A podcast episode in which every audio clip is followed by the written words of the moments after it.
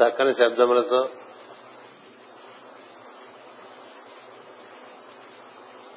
స్తుతి చేయగా నారాయణుడు విరాట్ పురుషుడై దర్శనమివ్వడం జరిగింది. దక్ష ప్రజాపతి యజ్ఞ మండపం దగ్గర.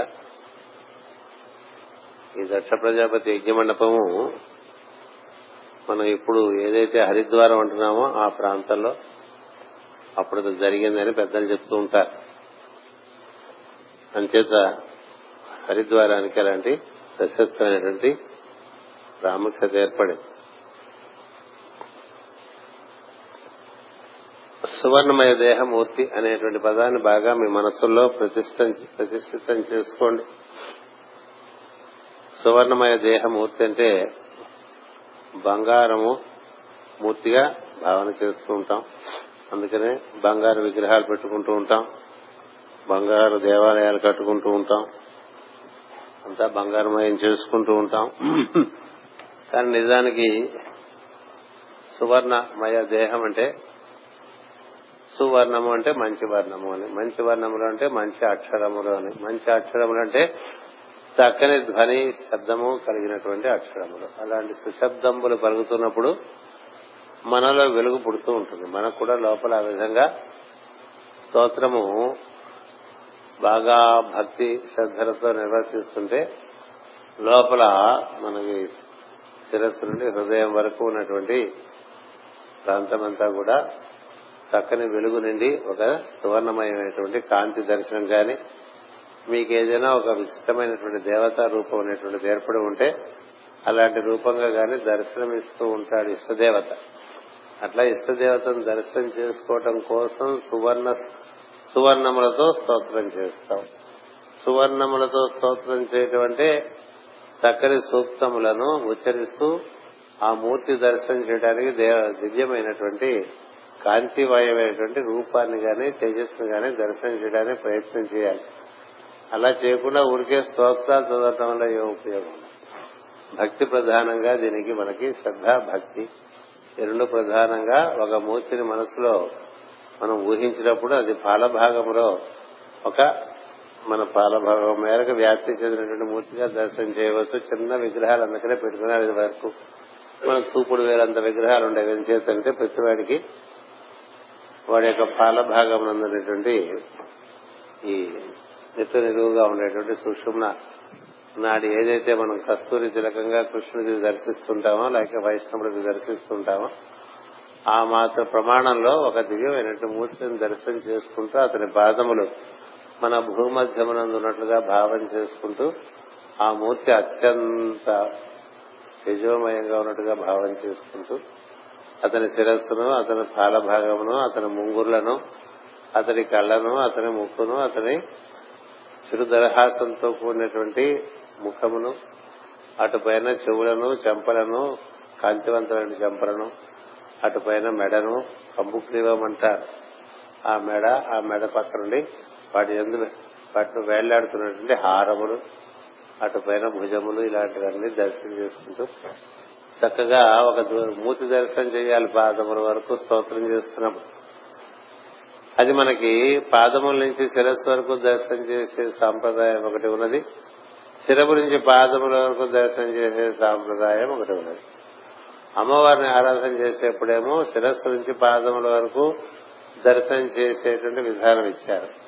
అందుకనే కురువింద వరిశ్రేణి గడకోటీర మండిత అంటూ మొదలుపెట్టి మనం చక్కని అమ్మవారి యొక్క కేశవుల అలంకారం దగ్గర నుంచి సౌగంధిగా రసత్కచ అంటూ అది సుగంధములైన వాసనలు ఎదురుగడుతుండగా భావిస్తూ అక్కడికి అష్టమి చంద్ర విభ్రాజ దళికస్థల శోభిత అటుపైన ఈ పాలభాగం అర్ధచంద్రాకారంగా ఉందని అక్కడ ఒక బొట్టు మృగనాభి విశేష కాని, అటుపైన మీనముల వంటి కళ్ళు కలదని, తోరణముల వంటి కనుబొమ్మలు కలదని ఇట్లా వర్ణించుకుంటూ చెట్టు చివరికి పాదముల వరకు నఖదీధతి సంచన నమోచ తమో గుణ అంటూ మొత్తం పాదముల వరకు రూపాన్ని దర్శనం అద్భుతమైనటువంటి తేజోమయమైనటువంటి దివ్యమైనటువంటి మూర్తిని దర్శనం చేయాలి. అలా చేయకుండా ఊరికే స్తోత్రాలు ఎన్నాడు చదువుకున్నావు అంటే ఎన్ని జన్మలు చదువుకున్నావు? అంచేత ఊరికి స్తోత్రం చేస్తూ అది రొటీన్ గా మనం చాలా బాగా చదువుతున్నాం ఫీలింగ్ ఒకటి, పక్క వాళ్ళు సరిగ్గా చదవట్లేదనే ఫీలింగ్ ఒకటి, అది సరిగ్గా మనకి ఏదో అడగోలుగా కనులు మూసుకుని స్తోత్రం చేస్తుంటే నీకు లోపల దేవతా స్వరూపం తప్ప ఇంకేం ఉండదు. ఉపచారములు అంతకు ముందని పూర్తి చేసేసి స్తోత్రం వచ్చినప్పుడు కనులు మూసుకున్నప్పుడు నువ్వు ఏ ప్రతిమనైతే ఎదురుగుండా ఆరాధన చేస్తున్నావో అది సువర్ణమయ మూర్తి. మామూలుగా పంచలోహ మూర్తి పెట్టుకుంటూ ఉంటాం, దాన్ని కన్నులు మూసుకుని లోపల. అలాగే మనకి విష్ణు ఆరాధన అంటే దైవాన్ని పురుషునిగా ఆరాధన చేసేప్పుడు పాదముల నుంచి శిరస్సు వరకు, పాదముల నుంచి శిరస్సు వరకు ఆధార. కృష్ణుడు ఉన్నారనుకోండి, కృష్ణుడు మన నయనం మధురం, అది మధురం, ఇది మధురం, బోళ్ళు మధురం, మధురాష్టకం చదువుకుంటే ఆ మధురాష్టకం చదువుకుంటే ఆ అంగాలన్నీ ఎంత అద్భుతమైనటువంటి కాంతితో ఉండి మనకి ఒక మధురానుభూతిని కలిగిస్తున్నాయో ఆ భావన చేసుకుంటూ ఏ మూర్తి ఆరాధన సరే అది సువర్ణమయ మూర్తిగా. సువర్ణమయ మూర్తి అంటే చక్కని శబ్దములు ఉచ్చరించడం వలన లోపల ఏర్పడినటువంటి వెలుగు, ఇది సువర్ణమయ.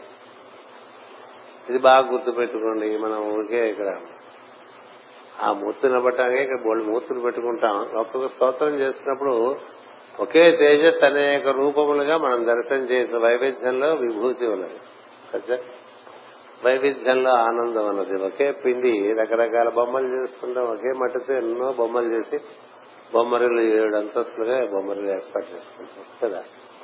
అంటే పిండి ఒకటే, అట్లాగే తేజస్సు ఒకటే, ఒకటే తేజస్సు. అది మణిమయ కాంతులతో సువర్ణమయ అంటే బంగారు కాంతులు, వెండి కాంతులు, వజ్రకాంతులు, మణిమయ కాంతులు, మకరత కాంతులు, ఈ కాంతులన్నీ మనకి దర్శనం అవటం కోసమే ఈ మనం ఎన్నుకున్నటువంటి మూర్తికి రకరకాల హారాలన్నీ వేసినట్టుగా భావన చేసుకుంటాం.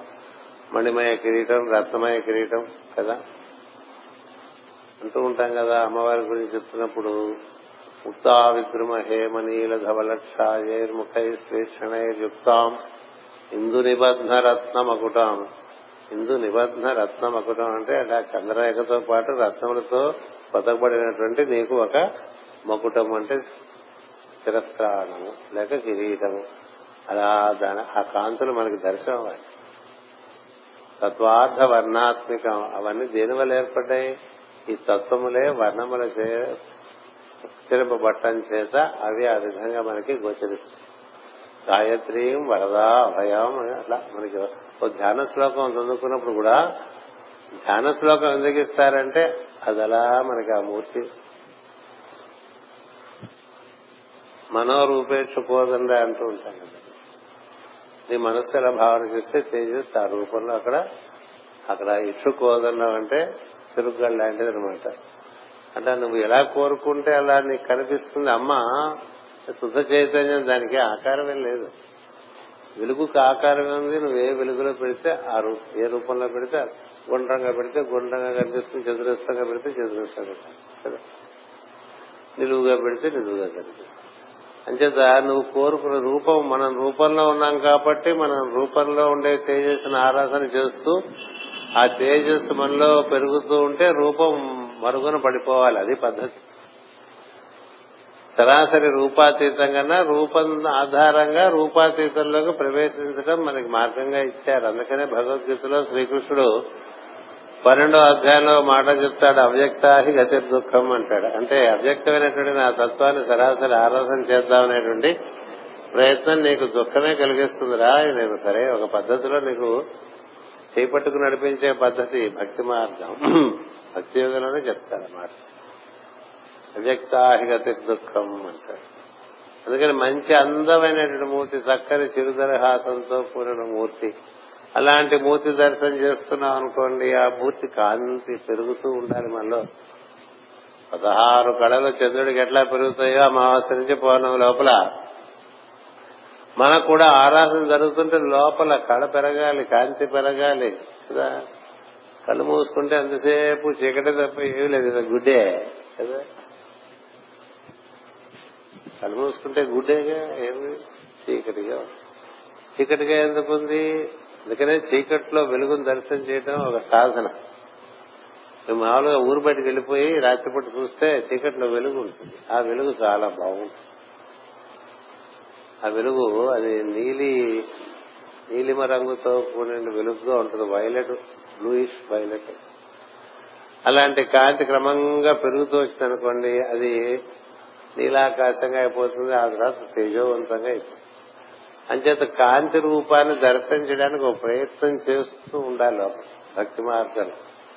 జ్ఞాన మార్గంలో అదే పతంజలి మహర్షి ఒక జ్యోతి స్వరూపాన్ని దర్శనం చేయమంటూ ఉంటాడు, లేదా ఒక సూర్యోదయాన్ని దర్శనం చేయమంటాడు. భూమధ్యంలో ఇక్కడ సూర్యులా ఉదయిస్తుంటే ఇదంతా ఎంత కాంతివంతం అయిపోవాలి, అందుకని చూడాలి సూర్యోదయం. పొద్దునే వెళ్లి సముద్రముడికి వెళ్లి ఆకాశం ఏ విధంగా అద్భుతమైన కాంతులను వెదజల్లుతుందో చూస్తూ ఇలాంటి దర్శనం అనేటువంటిది చేయడం చాలా ప్రధానం.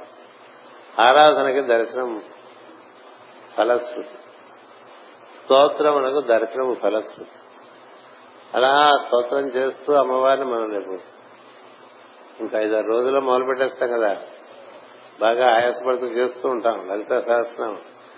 కానీ ఆరాధన చేస్తున్నప్పుడు నిలబడాలి. అమ్మ రూపం ఎంత అద్భుతంగా వర్ణిస్తాం, పైనుంచి కింద వరకు. ముందు ఆ రూపం అలా ఎంత అద్భుతమైన రూపం, ఆ నామాలన్నిటికీ అర్థాలు రాసి ఇచ్చా. ఒకసారి చదువుకుంటే మీకే తెలుసు ఎలా ఉంటాయంటే అమ్మవారి ఆరాధన ఎంత కాంతివంతం అంటే ఆమె పాదముల గోళ్లు మొత్తం చీకట్లన్నీ పారద్రోలుతున్నట్టుగా ఉంటాయి. నఖ దీశతి సంచన్న నమజ్జన తమో గుణ, పాదముల గోళ్లే అంత కాంతివంతంగా ఉంటాయి. అలాగే తారాకాంతి తిరస్కారి నాసాభరణ భాసురా అంటే ఆ ముక్కు పుడక ఆ కాంతి అది జిగేలు అనిపించాలి మన కళ్ళకి. మీరు ఎప్పుడైనా కన్యాకుమారి వెళ్ళారో లేదో నాకు తెలియదు. కన్యాకుమారిలో అమ్మవారి ముక్కు పుడక ఒక స్పెషాలిటీ. అలాంటి వజ్రం అక్కడ చూడడం మనం. తమిళనాడులో వజ్రం అనేది ఏమున్నా ఏం లేకపోయినా ప్రతి స్త్రీ ఒక వజ్రం అట్లా అట్లా కొనుక్కుని ముక్కు పెట్టుకుంటూ ఉంటుంది కదా. చేత అలాంటి కాంతి మనకి శరీరానికి పట్టాలి. అందుకోసం వజ్రాలు కొనుక్కోవటం మనకు పట్టదండి, ఆరాధన వల్ల పడుతుంది. అందుకని అమ్మవారి ముక్కుకు పెట్టుకున్నటువంటి ఆ వజ్ర యొక్క కాంతి తారల కాంతి కన్నా నక్షత్ర మండలాల కాంతిని తిరస్కరిస్తున్నట్టుగా ఉంటుందండి. అంటే అంత కాంతి అనేటువంటి భావాన్ని కలిగినప్పుడు నీకు కొంత కాంతి అయినా లోపల కనపడదు. అందుకని భావయుక్తంగా చేయాలి. భావయుక్తంగా మునులు, ఋషులు, ప్రజాపతులు, దేవతలు, శత్రుముఖ బ్రహ్మ అందరూ స్తోత్రం చేసేసరికి ఆ సువర్ణమయ మూర్తి అట్లా విరాట్ పురుషుడు వర్ణనం ఇద్దరికి మనం చాలా సార్లు చెప్పుకున్నాం. మీకు మళ్ళీ కావాలంటే క్యాసెట్లు వినొచ్చు, ఎన్నో రోజులు చెప్పుకున్నాం. ఆ మూర్తి అలా దర్శనం అవుతూ ఉండాలి. ఆయన ఇద్దరు చదివే మన దండకన కూడా వస్తుంది, నీ సూర్యచంద్రులే నీ కళ్ళని, దిశలే నీ కర్ణములని చెప్పుకుంటూ ఉంటాం కదా. అట్లా మొత్తం అంతా వర్ణిస్తూ ఉంటాం. ఈ వర్ణం అంతా చూసుకుంటూ విష్ణు సహస్రనామం చదువుతున్నంతసేపు అలా కనబడుతూ ఉండాలి, దాన్ని ప్రయత్నం చేయాలి. అంతేగాని అలాగ రొటీన్ కొట్టినట్టుగా రుబ్బినట్టుగా అలా రుబ్బేస్తూ ఉంటాం కదా. అప్పు చెప్తే అట్లా గ్రైండర్ లాగా దాని అలా గ్రైండ్ చేసేస్తూ ఉంటాం. నాలుగు నుంచో గ్రైండ్ చేస్తున్నాం కదా విష్ణు సహస్రనామం. ఒకనాడు చిన్న దర్శనం, ఇందాక చదివిన స్తోత్రంలో ఆ పాదముల కాంతి కోసమే ఋషులు ఎప్పుడూ తహతలాడతారట. మొత్తం రూపం గురించి తపన పడట చాలట. ఆ పాదముల కాంతి నీ మొత్తాన్నంతా కూడా కాంతివంతం చేసేసి నిన్నొక 16 కళల పురుషుడిగా తయారు చేసేది. అలాంటివి మనకి మన వాగ్మయంలో చెప్పలేరు, నాకు చెప్పడం కూడా చేస్తున్నారు అని ఉన్నాయి. ఏం చేద్దంటే వేదవ్యాసుని రాశారు, అంతకు మించి ఇంకా శంకరాచార్య వారు చాలా రాసేశారు.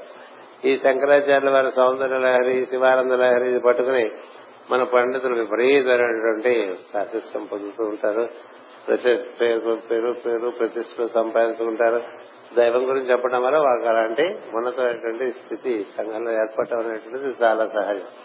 అంచేత వాళ్ళ ఆ శంకరాచార్యుల వారి యొక్క కీర్తనం గాని, అమ్మవారి గురించి గాని, అయ్యవారి గురించి, వేదవ్యాసుని యొక్క కీర్తనం గాని, కాళిదాసు యొక్క కీర్తనం మనం ఎవరు చదువుకున్నది లేదు. కాళిదాసు మాస్ గారు అయితే అందరినీ తిట్టేవారు పాటలు. కాళిదాసు చదువుకొని ఆ భారతీయుడు వెధవని బతుకు వేస్ట్ అయిపోతుంది.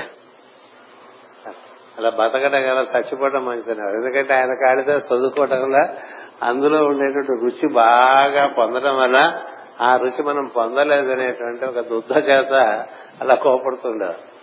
అది ఎలా ఉంటుందంటే బాగా రుచి పొందిన వాడికి అవే పనులు చేస్తూ ఏ రుచి పొందిన వాడిని చూస్తే ఒక రకమైనటువంటి దుద్ధ కలుగుతూ ఉంటుంది. ఈ ఎన్నాళ్ళు అయిపోయినా అలాగే ఉన్నారు వీళ్ళు. ఎప్పటికైనా ఒక అది తపన అన్నమాట. ఎందుకంటే అందరూ ఆనందం పొందాలనేటువంటి ప్రేమలోంచి పుట్టేటువంటి ఒక నిస్పృహ, నిస్సహాయత, దుద్ధ అలా వచ్చేస్తున్నమాట. అందుకని బాగా కోపడేవారు. ఇవన్నీ ఎందుకు చెప్తున్నా అంటే సువర్ణమయ దేహమూర్తి అంటే మనం ఏదో బంగారు విగ్రహాలు, బంగారు కాంతులు, బంగారు గుళ్ళు, బంగారు ఇంకా అంతకంతకి బంగారం చేసేస్తూ ఉంటాం కదా. మనకి సంపద వస్తే మన భారతీయులు ఏం చేస్తారండి, మన గుళ్ళన్నీ గోపురాలన్నీ బంగారం చేసేస్తారు. అయిపోతున్నాయి అన్ని గుళ్ళు నెమ్మదిగా బంగారు గోపురాలు వచ్చేస్తున్నాయి, బంగారు గర్భగుళ్ళు వచ్చేస్తున్నాయి. ఏం చేస్తే మనకి సంపద పెరిగిందో దేవుడికి మనం ఏర్పాటు చేస్తాం. ఇంకా బాగా సంపద కలిగితే ఏం చేస్తాం, వాటన్నిటికీ వజ్రాలు మణులు పొదుగుతాం. ఇంకా సంపద వస్తే లోపల గోడ కూడా మణులు వజ్రాలు అన్ని పొదుగుతాం. ఇంకా బాగా సంపద వస్తే ఇట్లా వెండి వాకిలి మీద ఆ వజ్రాలు, మనకి వెండి వాకిలి తెలుసా మీకు వెంకటేశ్వర స్వామి, ఆ వెండి వాకిలి మీద వజ్రాలు మణులు వైఢూర్యాలు అన్ని పొగుతాం. ఇట్లా ఎక్కడ పడితే అక్కడ మనకు ఉండేటువంటి ఈ ఆపద, ఈ బాహ్యమైనటువంటి కాంతి యందు మనకు ఉండేటువంటి సహజమైనటువంటి ఆకర్షణ చేత బయట ఇట్లా ఏర్పాటు చేస్తే ఆ తర్వాత నెమ్మదిగా గజనీ మహమ్మద్ ఇట్లాంటి వాళ్ళందరూ వచ్చేస్తారు. వచ్చేసి అవన్నీ ఎత్తుకుపోతారు. మళ్లీ మనం మామూలుగా అయిపోతాం కదా. సోమనాథ్ దేవాలయం 18 సార్లు కొల్లగొట్టినా ఇంకా మొత్తం ఎత్తుకెళ్ళకపోయాట. ఓడలేసుకొచ్చావట ప్రతిసారి గజనీ మహమ్మద్. గొడవలు వేసుకొచ్చి అక్కడికి వచ్చి మన వాళ్ళందరినీ తన్ని ఏముంది వీళ్ళకి ఎంతసేపు ఆరాధన చేసిన వాళ్ళకి కత్తి పట్టుకోవడం ఏం చేస్తారు.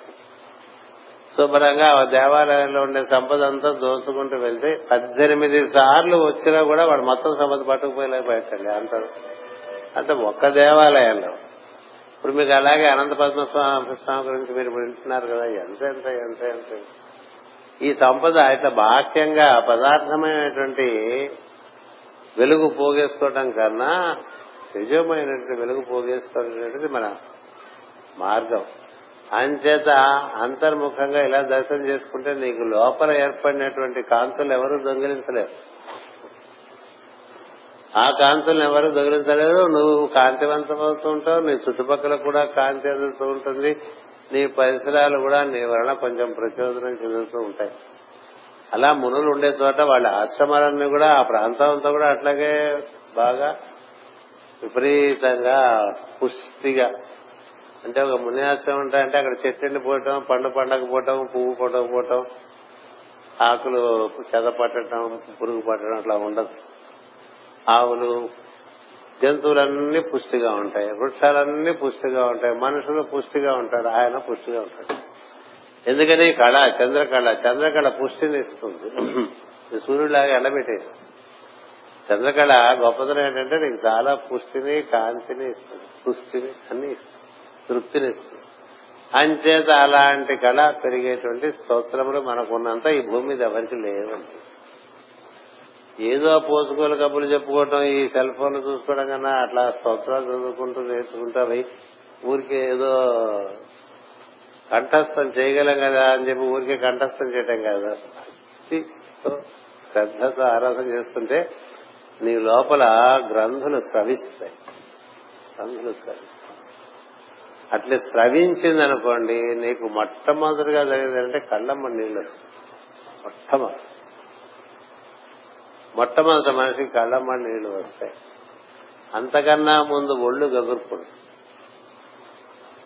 హృదయం, ఆ తర్వాత హృదయం పొంగుతుంది, ఆ తర్వాత పరిసరాలు మర్చిపోవటం జరుగుతుంది. ఏడవటం కాదు, ఏడవటం వేరు, భక్తిలో ఏడుపు లేదు. ఆవేశం కాదు, మనకి సినిమాల్లో చూపించే భక్తి ఎలా వాడు సతాయించేస్తుంటాడు దేవుడిని, ఇంకా మరి బాగా అటు ఇటు మొదలు పెంచేస్తారు, దేవుడు ఢామ్ అని అక్కడ భగవంతుని దర్శనం చేసినట్టు చూపిస్తారు. అలా ఆవేశ భక్తి కాదు, ఆనందమైనటువంటి లోకంలో తను ప్రవేశించడం చేత ఆ మధురానుభూతి చేత తన పరిసరాలు మరిచిపోయి అలా తన్మయత్వం చెందుతూ ఉంటాడు. అలా ఎప్పుడు మాటి మాటికి దానికి ప్రత్యేక ఈ రోజుల్లో చెప్పుకోవాల్సిన ఏకైక ఉదాహరణ రామకృష్ణ పరమహంస. ఈ మధ్య కాలంలో భక్తికి పరాకాష్ట రామకృష్ణ పరమహంసే సందేహం. అలా ఆరాధన చేస్తుంటే తను తన్మయిస్తుంది. అంచేత అలా ఆరాధన చేస్తే ఆరాధన ఎలా చేశారో ఒక్కొక్కళ్ళనంటే తర్వాత చెప్తారు. అప్పుడు ఈయన చాలా సంతోషించి ఈ విధంగా ఇట్లు తను సకల జనములు స్తుతింపగా విష్ణుమూర్తి ప్రసన్నుండై శివుడు విఘ్నము చేసిన దక్షిణ యజ్ఞమును పరిపూర్తి చేశాను. తాను సమస్త యజ్ఞస్వరూపము సకల హవిస్సులను భుజించుచు సకలముగా వ్యక్తమగువాడు. అతడు తృప్తి పొంది దక్షిణతో ఇట్లనెను. ఆయన ప్రత్యక్షమై అందరూ చేసినటువంటి స్తోత్రములన్నీ ఓపికగా విని చాలా స్తోత్రం చేశారు. మన తర్వాత చెప్పుకుంటామని చెప్పారు. అన్నీ విన్న తర్వాత ఆ తర్వాత ఇలా చెప్పాడు దక్షిణతో, నేను బ్రహ్మ శివుడును ఈ లోకములకు కారణభూతులము, అందు ఈశ్వరుడు చూసువాడు. ఆయన అన్ని చూస్తూ ఉంటాడయ్యా. ఈ జనరల్ ఆయన ఓవర్ సీర్ అంటారు చూసారా,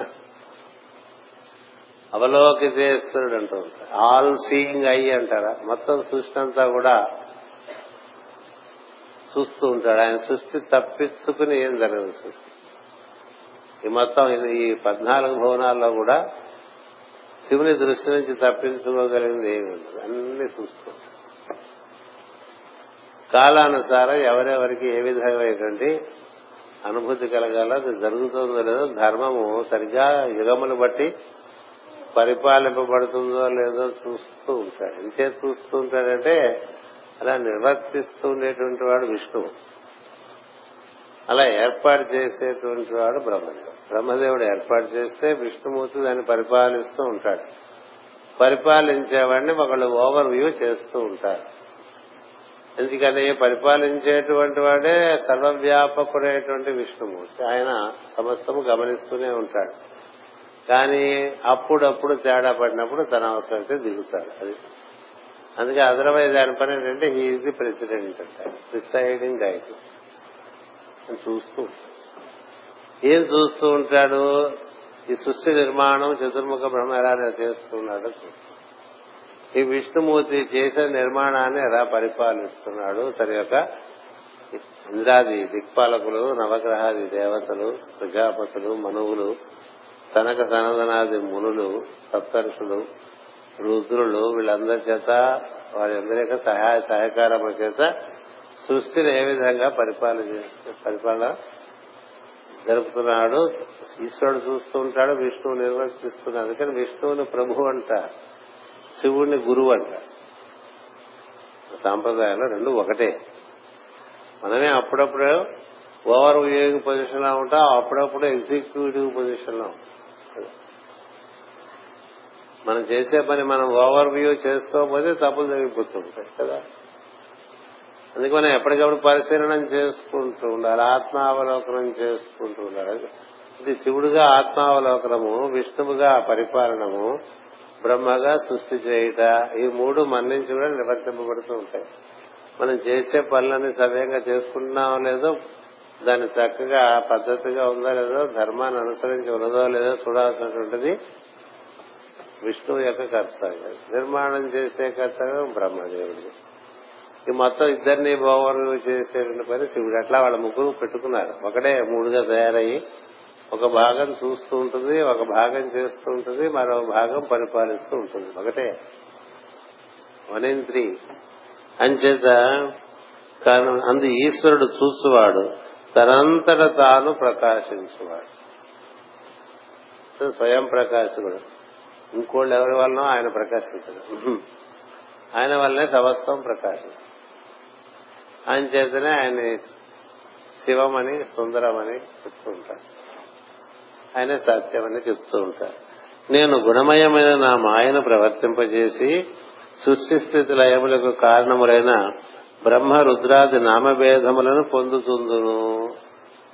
నేనే గుణాలను ఆశ్రయించి మాయ చేత గుణాలు నాశనం. మాయ అంటే అమ్మవారే, శుద్ధ చైతన్యమే మాయ.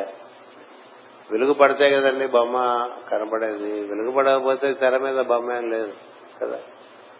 అందుకని అట్లా వెలుగు పడితే గాని బొమ్మ రాదు కాబట్టి తన మాయను ప్రసరింపజేసి అందులోంచి మూడు గుణములుగా అంటే ఇచ్చా జ్ఞాన క్రియలు, ఒక సంకల్పము, దాన్ని నిర్వర్తించడానికి కావాల్సిన జ్ఞానం, ఇట్లా తానే ఏర్పడి తనకి సహాయకులు బ్రహ్మరుద్రాదులు తానే ఏర్పడి ఈ కార్యక్రమం అంతా నిర్వర్తింపజేస్తూ ఉంటాడు. రెండవది లేని పరబ్రహ్మ రూపుడైన నా యందు బ్రహ్మ శివుడు జీవగణములు ఒకటిగా ఉన్నవి. మూఢుడు వారిని వేరుగా చూచును. మానవుడు తన శరీరమునందు కాళ్లు చేతులు మున్నగునవి తనకన్నా వేరుగా చూడని విధమున నా భక్తులకు వాడు నా యందు జీవులను నాకన్నా వేరుగా తలపడు. మా ముగ్గురి యందు భేదము లేక చూచువాడు ధన్యుడు. ఇక్కడ రెండు విషయాలు చెప్పాడు. మనకి వంటలో మనం పైనుంచి కింద వరకు అంతా మనమే అనుకుంటాం కదా, ఇవి వేరనుకోం కదా. ఆ కాలు గోరికి దెబ్బ తగిలినా ఇబ్బందిగానే అనిపిస్తుంది, అమ్మ కాలు గోరు తగిలితే మనకేంటి అన్నట్టుగా ఉండదు. అలాగే చేతి వేలికి తగిలినా మనకేమిటి అన్నట్టుగా ఉండదు కదా. పక్కవాడి తగిలితే అలా ఉండొచ్చు మనకి. ఎందుకని మనం పక్కవాడితో సహవేదన అనుభవించేటువంటి ఉత్తమమైనటువంటి జీవ సంస్కారం లేకపోవటం వల్ల, ఉత్తమమైన జీవ సంస్కారం ఉన్న చోట ఎదురువాడికి దెబ్బ తగిలితే వాడితో పాటు సరి సమానంగా విడవాలి. అలాంటి వాడే ఎదుటివాడి యొక్క బాధను తగ్గించగలడు. సహవేదన అనేటువంటిది ఫండమెంటల్ క్వాలిటీ ఫర్ హీలింగ్ అన్నారు. ఎవరికన్నా బాగాలేదంటే వెంటనే వాడికి ఏం బాగాలేదో తెలుసుకుని ఆ బాధను తానే అనుభవించి ఏ అంగమునందు అక్కడ బాధ కలుగుతుందో తనలో ఉండేటువంటి ఆ అంగమునందు ప్రాణమును బాగా ప్రతిష్ఠింపజేస్తూ ఉంటాడు. చేస్తూ ఉంటే అన్ని అంగములందు ఒకే ప్రాణం, విశ్వ ప్రాణం ఒకటి, అది పనిచేస్తుంది కాబట్టి అది అవతల వారి యందు ఆ అంగం అది చక్కగా స్వస్థత చేకూరేట్టుగా. అంచేత ఎవరైనా మనకి అదొక సంస్కారం నేర్చుకోండి. ఎవరికైనా ఒంట్లో బాగలేదంటే వివరాలు కనుక్కోండి, ఏం బాగలేదు, ఎందుకు బాగలేదు. ఆయా భాగముల యందు మన యందు కూడా ఆయా భాగముల యందు మనం బాగా ప్రాణమును ప్రజ్ఞను నిలపడానికి భగవంతుని ప్రార్థన చేయటమో ఒక గురుమూర్తిని ప్రార్థన చేయటమో చేస్తూ అతన్ని మనసులో పెట్టుకుని, అస్వస్థతలో ఉండేవాడిని మనసులో పెట్టుకుని దైవాన్ని ఆరాధన చేస్తూ దైవం మన ద్వారా మన ఆ ప్రత్యేకమైన ఆ భాగముల యందు లేక ఆ ప్రజ్ఞా కేంద్రముల యందు భగవతత్వంలో బాగా ప్రవహించి అక్కడి నుంచి మన అంగములలోకి ప్రవహించి అది అవతల వాడి అంగాన్ని స్వస్థత చేకూర్చడానికి వినియోగపడాలి అని భావన చేస్తే ఇది ఫండమెంటల్ టెక్నిక్ హీలింగ్. అట్లా ఎన్ని హీలింగ్స్ జరుగుతాయి. వాళ్ళు చక్కగా త్వరితగతిన స్వస్థత కూరుతుంది. ఏం చేత ఉన్నదొకటే చైతన్యం, ఉన్నదొకటే ప్రాణం, ఒకటే చైతన్యం, ఒకటే ప్రాణం. అంచేత ఇక్కడ ఏం చెప్తున్నానంటే ఇప్పుడు మన శరీరం అంతా మనమే అనుకోవట్లా, అందులో ఏది వేరుగా మనం చూడం కదా. అట్లాగే భగవత్ శరీరమే సృష్టి అంతా. విశ్వం విష్ణువు అంటే అర్థం ఏంటండి? ఒకే దేహంలో ఈ మొత్తం సృష్టి. విష్ణు దేహంలో భాగంగా భూమి ఆవగించంత చెప్తారు. భూమి విష్ణు దేహంలో ఆవగింజంతుంది. ఈ ఆవగింజలో మనం ఉన్నాం. మనతో పాటు కోటాను కోట్ల జీవులు ఉన్నాయి కదా. అంటే మన దేహంలో చూడండి అణువులు ఉన్నట్టు లేక ఈ కణములు ఉన్నట్టు రక్త కణాలు ఉంటాయి కదా, సెల్స్ అంటాం. అట్లా మొత్తం సృష్టి అంతా కూడా భగవంతుని ఎందు ఇట్లా అనురూపాలుగా అన్ని జీవకోట్లు ఉంటాయి. అంచేత ఇందులో ఏది భేదమే లేదు. శిరస్సు, ఉరస్సు, ఉదరం. శిరస్సు శివుడు అనుకుంటే, ఉరస్సు లేక హృదయం విష్ణువు అనుకుంటే, పొట్ట బ్రహ్మ అనుకోండి. మూడు భాగాలు. మిగతా అంగాలనే రకరకాల దేవతలు నిండిపోయి ఉన్నాయి మన శరీరం. ఎందుకంటే మన రూపం విరాట్ రూపానికి ప్రతిరూపంగా తయారు చేశారు కదా. ఇది కూడా చెప్పుకున్నాం మనం తృతీయ స్కంధం. మన రూపంలో విరాట్ పురుషుడు ఎందు ఏమేమి ఉన్నాయో మన రూపంలో కూడా ఉన్నాయి. కాబట్టి విరాట్ పురుషుడితో మనం అనుసంధానం చెంది మన యందు మనం స్వస్థత చేకూర్చుకోవడం కాక మన యందు మనం స్వస్థత చేకూర్చుకుందాం అనేటువంటిది పనిచేయదు. ఏం చేద్దంటే సృష్టిలో సృష్టి యజ్ఞార్థమే గాని మరొకటి కాదు, స్వార్థమైనటువంటి కార్యం కాదు. అంటే ఇంకోటి కోసం నువ్వు చేస్తే పని చేస్తుంది, నీ కోసం చేస్తే పని గోలదు. అందుకే మనకి సామెతుంది, ఇంటి పెరట చెట్టు ఇంట్లో వాళ్ళ మందుకు పనిచేస్తా, పక్క వాళ్ళని మనకి పనిచేస్తాం. పెరట చెట్టు మందుకు పనిచేయదని మన పెరట్లో ఉండే చెట్టు ఏదో వేపాకో లేకపోతే ఇంకో ఆకో మరొక ఆకో ఏదో ఒకటి తీసి ఇంకోటికి ఇచ్చాం అనుకోండి, వాడికి అది పనిచేస్తుంటాయి. అందుకని ఇంటి ఆయన మందు ఇంటి ఆవిడికి పనిచేయదు కదా. ఫ్యామిలీ మెంబర్స్ పనిచేయదు, ఎందుకంటే వాడికి మమకారం ఒకటి ఏడుస్తుంది కదా, ఉండటం చేత ఇంకోటి చేత మందు వేయించాలి.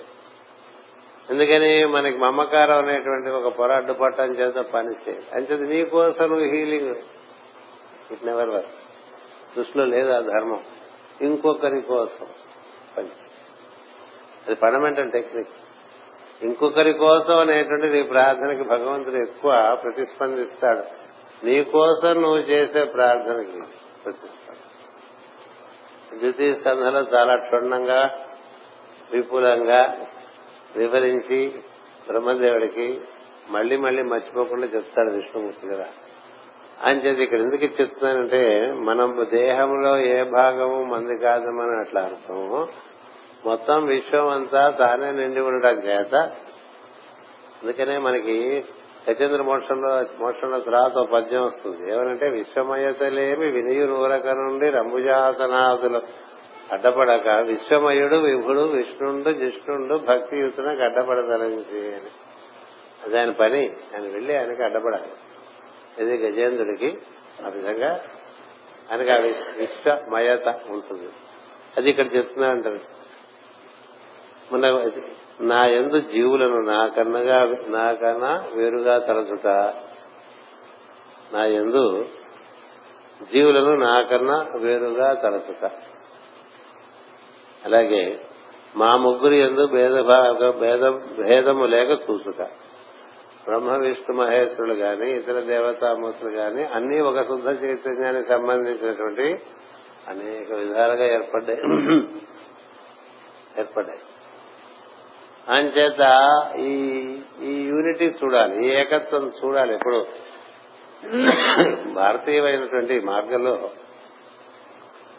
భిన్నత్వంలో ఏకత్వం చూపించారు. ఆ భిన్నత్వం చాలా విపరీతమైన భిన్నత్వం. అంచేత మనస్సులు మనకి అల్పబుద్ధులై ఉండటం చేత కలియుగంలో మనుషులు అలసులు మందబుద్ధులు అల్పతరాయువులు మానవులు కదా ఈ కలియుగంలో. అల్పబుద్ధులు, చిన్న బుద్ధి. అందుకనే మన వాళ్ళు అందరూ అంటుంటారు, ఏమిటోనండి చాలా పెట్టేశారు వాళ్ళకి ఫ్రీ, వాళ్ళకన్నా మనకన్నా వాళ్ళకి సింపుల్ గా ఉందంటారు. ఎవరికి? ఇస్లాము యేసుక్రీస్తు క్రైస్తవ మతానికి. సింపుల్ అనుకోపోకండి, అది చాలా limited understanding. This is a universe understanding. తెలుసుకునే అంత మేధ లేక ఇలా సింప్లిఫికేషన్ పేరున అంతకంతకి నీ బుర్రకు తగ్గట్టుగా నువ్వు దైవతత్వాలు తగ్గించుకుంటూ నీ అంతర వాడిని చేసి కూర్చున్నావు. నువ్వు ఆయన అంతర వాడటం మానేసి ఆయన నీ అంతర వాడిగా చేసేసుకున్నావు. ఏది కరెక్ట్? మనం పెద్ద ఆయన దగ్గర చేరితే ఆ పెద్ద ఆయన దగ్గర ఉండేటువంటి కళ్యాణ గుణాలు మనకి అప్డేట్గా మనం మారాలా?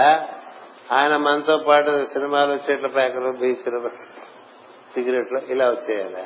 ఏం జరగాలి? అందుకని ఎప్పుడు చెప్పుకోపోకండి, మాస్టర్ గారితో మేము సినిమాలకు వెళ్ళామని, మాస్టర్ గారితో మేము సిగరెట్ కాల్చామని, మాస్టర్ గారితో మేము బజ్జీలు తిన్నామని. అంటే you have wasted his time and your time అని కదా. అంతే కదా. ఎవరితో ఏ పని చేయాలి అంటే సకల వేదములు పురాణాలు వాటి యొక్క రహస్యములు సమస్తం తెలిసినటువంటి ఒక ఋషి మన మధ్య తిరుగుతున్నాడు అనుకోండి, మన ఆయన దగ్గర నేర్చుకోవాల్సిన ఏంటండి? పెసరెట్ ఎట్లా వేరే తెలుసుకోవాలా, కందిపత్తి ఎట్లా చేసుకోవాలో తెలుసుకోవాలా, ఎనీథింగ్ ఆన్ ఎర్త్ అని అడుగుతుండేవాడు. అడగటానికి మీకు తక్కువ తప్ప చెప్పడానికి ఇక్కడ తక్కువ లేదు. అని చేత అలాంటి వాడితో మనం అసోసియేట్ అయినప్పుడు మనం అలాంటి వాడిగా తయారవటానికి ప్రయత్నం చేయాలి కదా. ఇక్కడ ఎందుకు ఇది మాట్లాడి మాట్లాడి వస్తానంటే ఆయన నాకన్నా మీరెవరు వేరు కాదురా అని, నాకన్నా మీరెవరు వేరు కాదనేటువంటిది మాటి మాటికి భాగవతంలో చెప్పుకుంటూ వస్తున్నాం కదా. అందులో ప్రధానంగా ఉండే ఈ ముగ్గురు మధ్య అసలు భేదమే లేదు. అంచేత ఆ భేదం చూడకూడదు. మనం తెలుగు మాట్లాడేప్పుడు భేదం భేదం అంటూ ఉంటాం, భేదం కాదది, భేదము. మొత్తం భాక్ ఉంటుంది, ఢాక్ ఉండదు. భేదం భేదం భేదం అనకూడదు, భేదం అన్నారు. మనకి భేదిక అనే ఒకటి ఉంది, చెప్పకూడదు దానికి. మలాన్ని భేదిక అంటారు.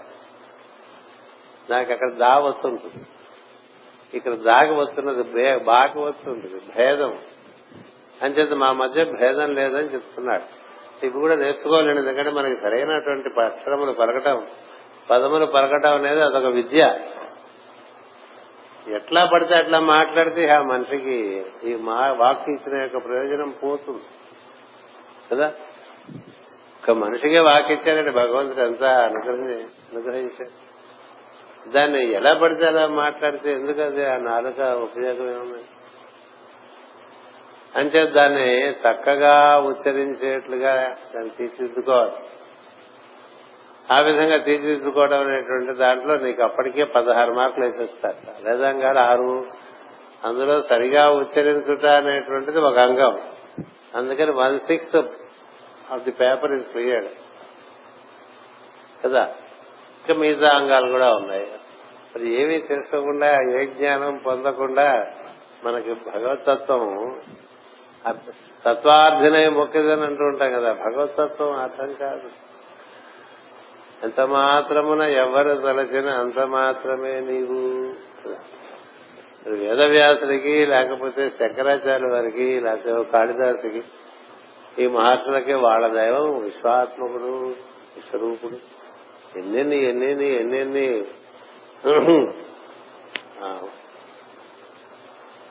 దర్శనాలు దైవం గురించి వాళ్ళు పొంది మనకు అందించారండి. సహస్రనామాలు, ఆ నామాలు, ఈ నామాలు. అంచేత నీవు పెరగాలి అందులోకి. కాబట్టి ఇది చెప్తున్నాడు దక్షుడికి, ఎందుకంటే is the future builder of creation. భవిష్యత్తులో సృష్టి నిర్మాణానికి పనిచేసేటువంటి అద్భుతమైనటువంటి స్తంభములలో దక్షుడు ఒకడు. ప్రజాపతులు వాళ్లే 10 times 10 అంటూ ఉంటాం కదా. The wheel rotate. ఒకళ్ళకి 10 మంది, వాళ్ళకి 10 మంది, వాళ్ళకి 10 మంది, వాళ్ళకి 10 మంది, అట్లా పుట్టుకుంటూ వచ్చేసారి ప్రజాపతులకు. అట్లా వచ్చేది సంతానం.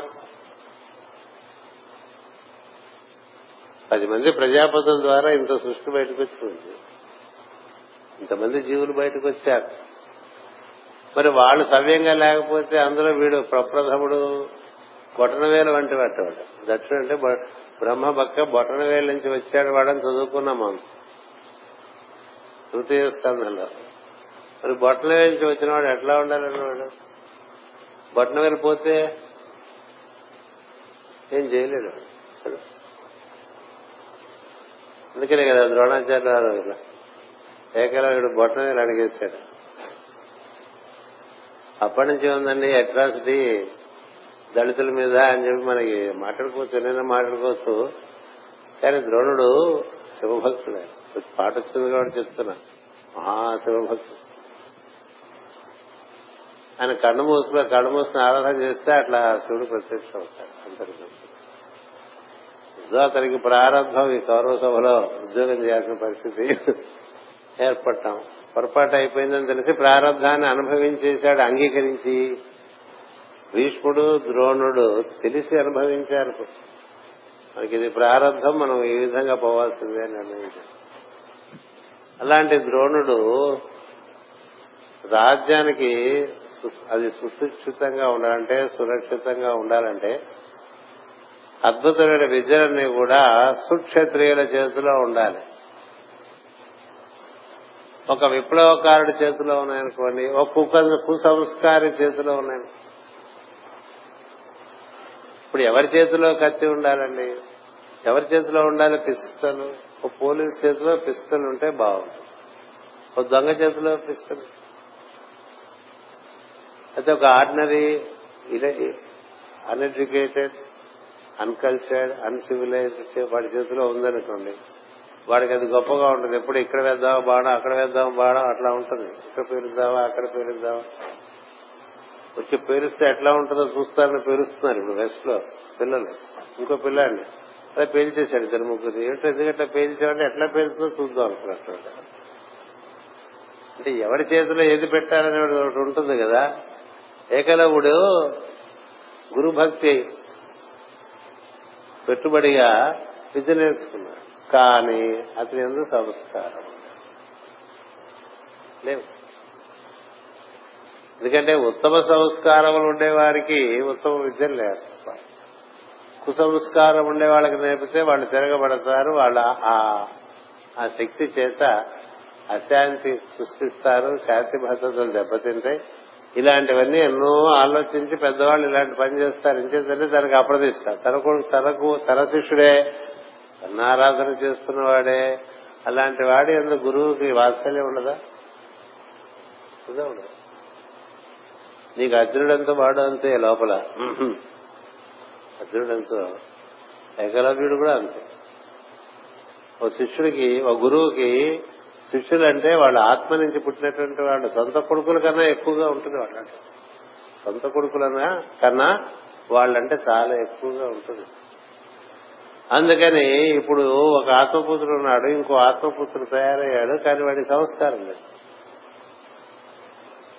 వీని రేపొద్దున ఏ ప్రలోభం పెట్టి ఏ దుర్యోధన వారు లాంటి వాడు పట్టుకుపోయాడు అనుకోండి. అదే జరిగింది కర్ణుడి విషయంలో, డబ్బుతో కొనేశాడు కర్ణుడిని దుర్యోధనుడు, డబ్బు పెట్టుకునేశాడు. ఈ నీకు ఇంత రాజ్యం ఇచ్చేస్తున్నాను, దాన్ని కింగ్ అన్నాడు అంతే.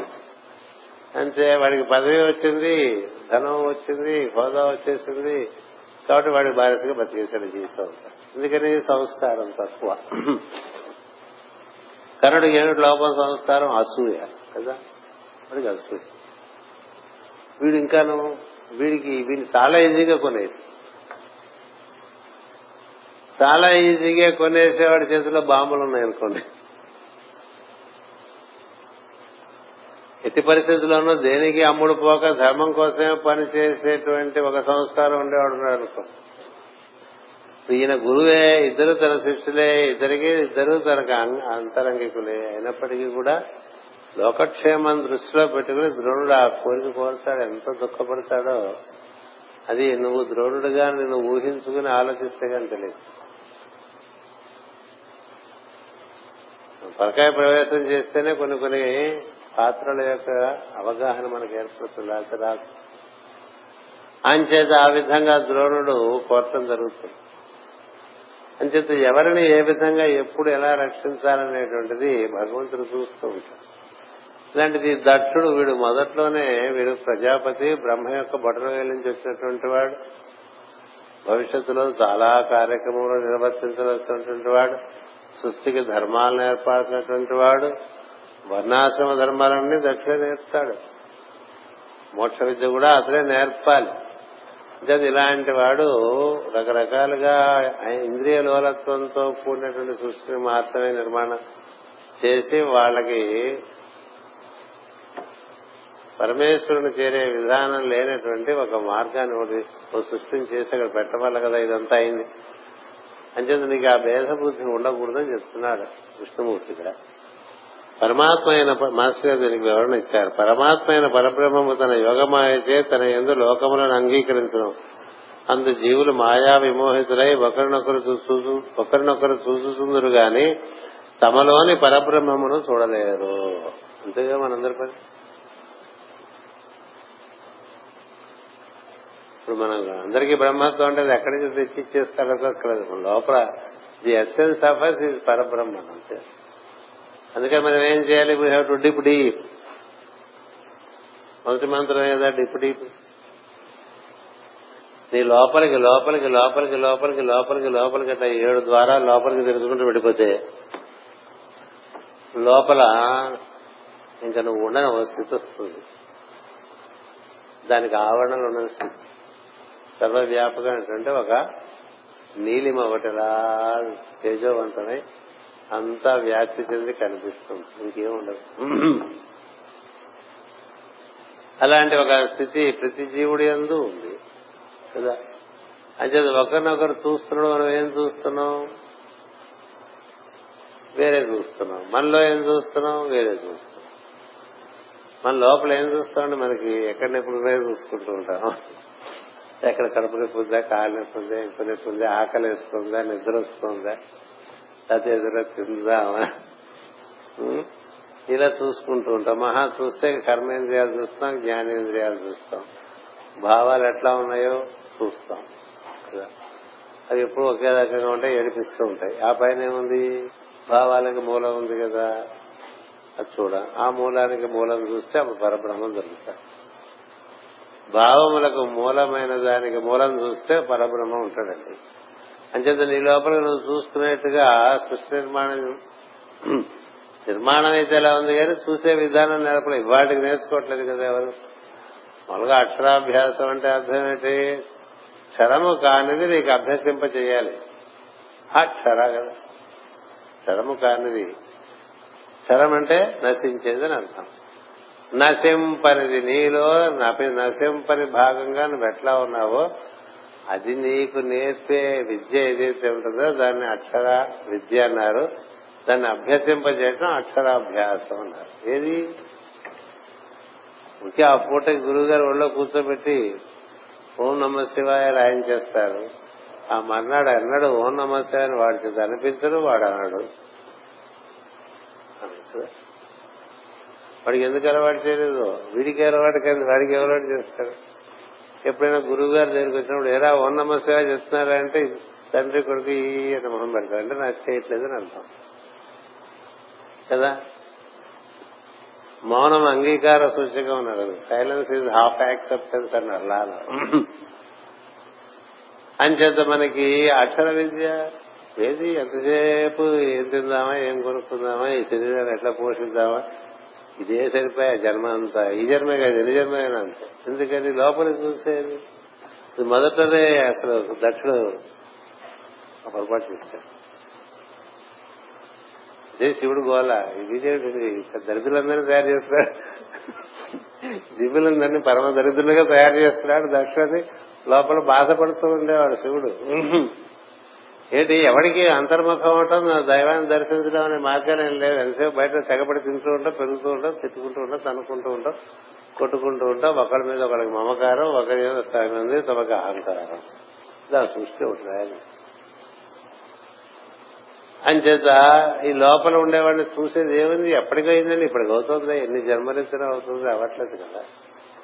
అందుచేత తమలోని బ్రహ్మమును చూడలేరు. అట్టి జీవులలో ఎవడు పరబ్రహ్మమును దర్శించడం మొదలెడినో వాని యందు గురుమూర్తి అయి దక్షిణామూర్తి ప్రసన్నుడగును.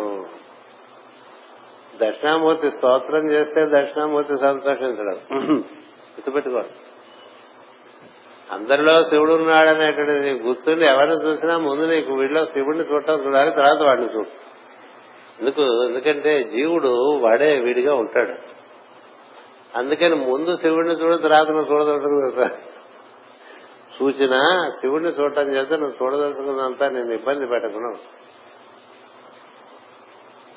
వచ్చిన వాళ్ళ ముందు శివుడిని చూడు అన్న, దైవాన్ని చూడు అన్న పేర్లు చాలా మన పేర్లు కనిపించడం ఉంటుంది. అని చేత నారాయణుని చూడాలి అనకూడదా అంటాడు ఇంకో వైష్ణుడు, అనొచ్చు. పరాశక్తిని చూడకూడదా, చూడచ్చు. పరబ్రహ్మను చూడకూడదా, చూడచ్చు. వేరేదైనా మూలాన్ని చూడు. అందుకనే గజేంద్రుడు వాడు ఎవడైతే నాకేంటి ఆత్మ మూలం అన్నాడు. అంతే అంతే. వాడెవడో ఇవన్నీ పుట్టించిన వాడు ఎవడో, ఎవడు పెంచుతాడో, ఎవడన్నీ మనల్ని తీసేస్తాడు, వాడి పేరు ఏదైతే నాకేంటి, అది ఏం పేరు చెప్పలేదు గజేంద్రుడు. మీరు కావాలంటే చూడండి మొత్తం ఆ చదివిన పద్యాలన్నింటిలో కూడా నేను విష్ణువుని ప్రార్థిస్తున్నాను, నేను శివుడిని ప్రార్థిస్తున్నాను, నేను ఆ దేవతను ప్రార్థిస్తున్నాను, అమ్మవారిని నిల్లు. అందుకనే భాగవతంలో అత్యద్భుతమైన ప్రార్థన గజేంద్ర మోక్షం తత్వార్థం. అంతా తత్వమే, తత్వమును కూర్చిన ప్రార్థన. అందుకే ఆ మాటిమాటిగా చెప్తూ ఉంటారు, స్త్రీన పుంసక పురుషమూర్తినుగాక తిరియ గబల నరారి మూర్తినుగాక. ఇవన్నీ మళ్ళీ తానే అయిపోయినటువంటి వాడు ఎవడోడు ఉన్నాడే వాడిని ప్రార్థిస్తాం. ఆయన ఇంకెక్కడ పెట్టలేదండి పిటిషన్. ఎందుకంటే ఆయన బిలీఫ్ ఏమో వీడి పిడితే వాడి కోమవాడు ఏమో రకరకాలుగా వింటూ ఉంటాం కదా. ఇదంతా కాదు అసలు మొత్తం, అది వెరీ బేస్. వాడు బేస్ రిపోర్ట్ చేశాడు, అంతే. రిపోర్ట్ చేస్తే గజేంద్ర మోక్షం. అది మనకి భాగవతం మాటి మాటికి మిమ్మల్ని ఆ బేస్ తీసుకెళ్ళిపోతుంది. And you are the base for all that you have built around you, and you think all that you built around is you, not what you are as a base. మన మూలం మనం మర్చిపోయి మూలం ఆధారంగా మనం నిర్మాణం చేసుకుందంతా మనం అనుకుంటున్నాం. నిజానికి మూలం ఏంటి? దానికి ఒక పేరు లేదు, ఊరు లేదు, రూపము లేదు. దానికి అది పురుషుడు కాదు, స్త్రీ కాదు, అది ముసలిది కాదు, పడుతుంది కాదు, పిల్ల కాదు, పాప కాదు, ఏది కాదు. ఇది దాని గురించి ఏం చెప్పడానికి వీలేదు, అంతా అదే అవుతుంది. ఆ మూలమే ఇస్తాం. అందుకనే దానికి ఉపనిషత్తులో అదే ఇది, అదే ఇది, అదే ఇది, అదే ఇది, అదే ఇది అని చెప్తారు. ఇది ఏతం, ఇది అదే, ఇదంతా అదే. మరి అదిగా చూడకుండా ఇదిగా చూస్తే తెప్పులు వస్తాయి. ఇక్కడ నారాయణ దక్ష చెప్తున్నాడు, ఇప్పుడు చాలా పని చేస్తుంది రా, ముందు ముందు నీ పనంతా కూడా ఈ సూత్రం ఉంటేనే నీ పని జరుగుతుంది. ఈ సూత్రం నీలో లేకపోతే నేను చెప్పను. అంచేత ఇక్కడ మాస్టర్ వివరణ అలా పట్టుకొస్తున్నారు. అట్టి జీవులలో ఎవడు పరబ్రహ్మమును దర్శించడం మొదలెడునో వాని యందు గురుమూర్తి అయి దక్షిణామూర్తి ప్రసన్నుడగును. దక్షిణామూర్తి ప్రసన్నుడు అవటం అంటే ఏంటి? ఓహో, వీడందరిలో ఉండేటువంటి దైవాన్ని చూడాలని ప్రయత్నం చేస్తున్నాడు కాబట్టి వీడికి ఏదో ఒక గురువు రూపంలో వీడిని నేను అనుగ్రహిస్తాను అని నిర్ణయం చేసుకుంటాను. అంతేగాని ఏవో అవసరాలు ఏ అవసరాలు పడి మన గురువు గారు చేరి మనం గురువు గారి భక్తులు అనుకోవటం వేరు కదా. అప్పుడు నీకు కనిపించే గురువు దక్షిణామూర్తి అయి ఉండడం. ఏదో హోమందులు ఇచ్చేవాడు గాను, లేకపోతే జాతకాలు చెప్పేవాడు గాను, లేకపోతే సలహాలు చెప్పేవాడు గాను, మన జీవితం వెళ్ళబోసుకోవడానికి కావాల్సినటువంటి ఏది అర్థకామాలు నిర్వర్తించుకోవటానికి కావాల్సినటువంటి సలహాలు ఇచ్చేటువంటి ఒక పెద్ద ఆయన దొరుకుతాడు. వాడి చుట్టూ ఈగలలే మగిపోతుంటాం, అలా బెల్లం తినేసినట్టు ఆయన తినేస్తుంటాం. అదో పద్ధతి. ఇంకో పద్ధతి ఏమిటి? అందరిలోనూ దైవాన్ని చూద్దామనేటువంటి ప్రయత్నంలో తపన చెందుతున్నటువంటి వాడు జిజ్ఞాసు. అందరిలోనూ దైవం చూద్దామనే ప్రయత్నంలో ఉండే వాడి దగ్గరికి గురువు నడిపిస్తాడు. దక్షిణామూర్తి అయి నడిచి వస్తాడంటే అతని యందు అతని యొక్క దాక్షిణ్యం అనమాట. వరే ఇలాంటి వాడు ఉన్నాడు, వీడిని మనం సరైన దారిలో. అందుకని దక్షిణామూర్తి స్తోత్రం చేయాలంటే ఒక దీక్ష ఒకటి ఉంది. మీకు అవెవరు చెప్పరు కాబట్టి చూసుకోండి, పుస్తకాలు చూసుకోండి, ప్రవచనాలు వినండి. ఈ కీలకాలు చెప్పాలంటే పరమ గురువులే, ఇంకెవరు చెప్పరు. ఏడు దీక్ష, నువ్వు అందరిలో ఉండే దైవాన్ని దర్శనం చేస్తూ దక్షిణామూర్తి స్తోత్రం కూడా చేసుకో. అందరిలో ఉండే దైవాన్ని చూడకుండా దక్షిణామూర్తి స్తోత్రం చేస్తే అది ఊరికే ఒక భేషజం. భేషజం అంటే ఆడంబరం అని మనం అట్లా వాడతాం. కానీ విష్ణుమూర్తికి భేషజం అనేటువంటి పేరు. భేషజం, భిషక్ అంటే ఔషధం అని అర్థం కదా. అంచేత ఈ దంభాచారం. అందుకే మాస్టర్ గారు చక్కగా రాస్తారు ఆయన రచనల్లో, ఉద్ధవా ఈ పండితులందరూ చదివిన వారే తప్ప తెలిసిన వారు కాదు. ఇప్పుడు చదువుకోవచ్చు, మనకి మేధస్సు బాగుంటే సరస్వతి అనుగ్రహంగా ఎంతైనా రిప్రొడ్యూస్ చేసేస్తూ ఉంటాం. కానీ తెలియటం వేరు, చదువుకున్న వాళ్ళని చెప్పటం తేడా. అందుకనే గురువులు చెప్పేటువంటి రహస్యాలు అందరూ పండితులు చెప్పండి.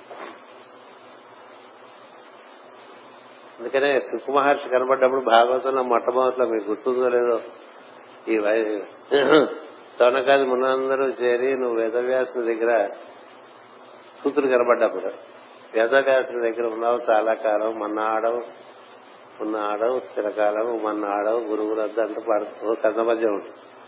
ఎన్నెన్నో రహస్యాలు నీకు తెలిసే ఉంటాయి, మామూలుగా అందరికీ ప్రపంచంలో తెలియనివి. మరి వేదవ్యాసులు అంటే సాక్షాత్ కృష్ణ స్వరూపమే, ఎన్నో ఉంటాయి కదా మాకు చెప్పవా అని అడుగుతాం.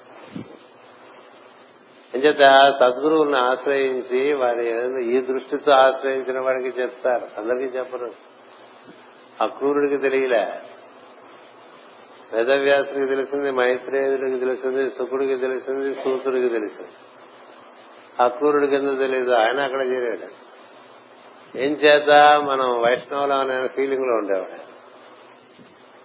ఈ శంకు చక్రాలు వేసుకోవటం, ఈ రామ పంగనామాలు పెట్టుకోవటం, ఈ జింత పడిపోయి ఇతరులను వేరుగా చూడటం అంటే అలాంటి భాష వైష్ణవ నామాలు శంకు చక్రాలు ఉండే వాళ్లతో మాత్రమే కలిసి భోంచేసి మిగతా వాళ్లతో భోంచేయకపోవటం ఇలాంటి వికారాలన్నీ ఆ క్రూరుడి దగ్గర ఉండేవి.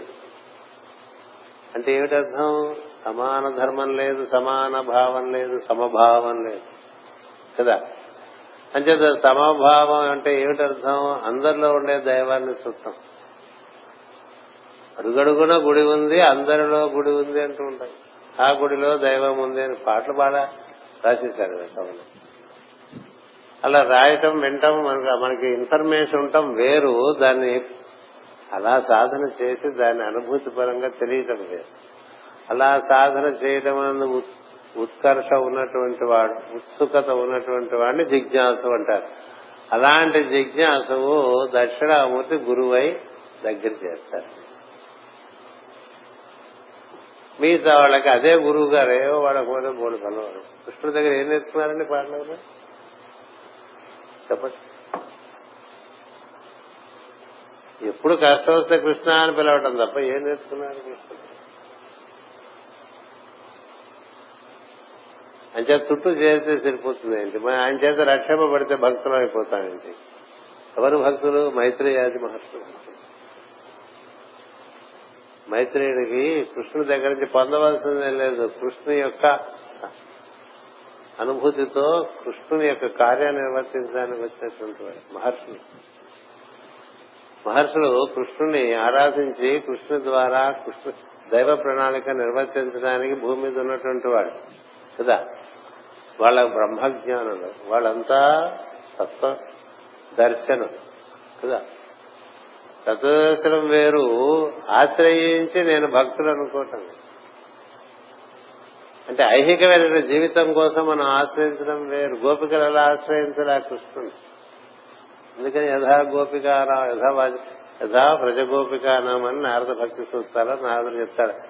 వాళ్ళు కేవలం కృష్ణ యందు ప్రేమ తప్ప కృష్ణ నుంచి ఏమీ ఆశించలేదండి. మనం దండం పెట్టామంటే చాలు,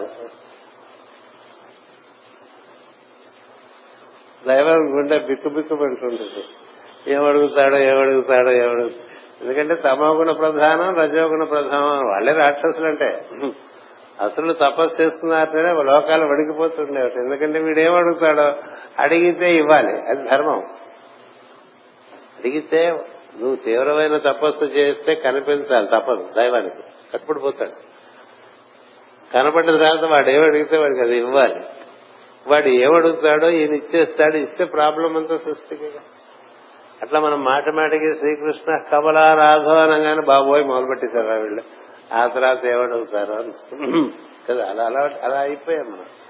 అంతేగాని నిన్ను చేరటానికయ్యా అనే నీ యందు మాకుండేటువంటి భక్తి చేత, ప్రేమ చేత నిన్ను తప్ప ఇంకోటి భావించలేక నిన్ను భావిస్తున్నావు అనే స్థితిలో ఉండేవాడు గోపికలండి. నిన్ను భావించడం తప్ప ఇంకొకటి మాకు రుచి లేక నేను అట్లా భావిస్తూ ఉన్నావు. నువ్వు కనబడినా పర్వాలేదు, కనబడకపోయినా పర్వాలేదు. మీకు వినిపిస్తుంటాం అప్పుడప్పుడు మనం ఈ హోమం చేసేప్పుడు ఓ భజన. ఎటుపోతాను? నాలుగు దిక్కులా కృష్ణుడే ఉన్నాడు కదా, కృష్ణుని వదిలేసి ఎక్కడికి పోగలను, నేను కృష్ణుడే ఉంటానని పాడుతూ ఉంటాను. అన్ని చోట్ల దైవమే ఉన్నాడు అనేటువంటి వాడికి ఎక్కడికి పోతారండి? అక్కడే ఆ దైవంతో అట్లా ముడిపడి ఉంటాడు. వాడి దాని మీద ప్రీతి, ఆ ప్రీతి కలగటం అనేటువంటిది గోపికలు కదా. అందుకనే పాండవులే చెప్పరు, భక్తులు అనేప్పటికీ. ఎవరు భక్తులు నిర్వచనం చెప్పంటే ప్రేమస్వరూపమే భక్తి అంటే. ఇంకా ఆ భావన తప్ప ఇంకేమీ వాళ్ళకి అసలు ఇష్టపడదు. అందుకని వాళ్ళకి గోపికలకి ఏంటి, మొగుడిని చూస్తే కృష్ణుడే, పిల్లల్ని చూస్తే కృష్ణుడే, ఆవులు చూస్తే కృష్ణుడే, దూడలు చూస్తే కృష్ణుడే, ఆవులు వేసిన పేడ ఇంటి కలుపుకుంటే అదే కృష్ణుడే, మొక్కలు పెంచుకుంటే కృష్ణుడే, పాలు పిండుతుంటే కృష్ణుడే. అంతే తప్ప అట్లా క్రేజీగా కృష్ణుడు కోసం అట్లా వెరిమొహాలు పెట్టి తిరిగిన వాళ్ళు కాదు. వాడు పొద్దున్న లేస్తే రాత్రి పడుకునేంత వరకు వాళ్ళకి అన్ని చోట కృష్ణుడే కనిపిస్తాడని. అన్నిట్లోనూ వాళ్ళకి ఇది కృష్ణుడే కదా, ఇది కృష్ణుడే కదా, ఇది కృష్ణుడే కదా, ఇది కృష్ణుడే కదా అన్నా, ఇది శివుడే కదా అన్నా, ఇది అమ్మవారే కదా అన్నా, అది దృష్టి. అది నేర్చుకోవడానికి భాగవతం గుర్తుపెట్టుకోండి. ఏవో కొన్ని పద్యాలు చక్కగా చదివేస్తే భాగవతం వచ్చేసింది అనుకోపోతుంది. భాగవతం అంటే భగవంతుని యొక్క అస్తిత్వమును సమస్తమునందు దర్శనం చేసేటువంటి ఒక ఉన్ముఖత్వం కలిగి అది మనలో స్థిరపడి పెరగాలి. అది భాగవతం.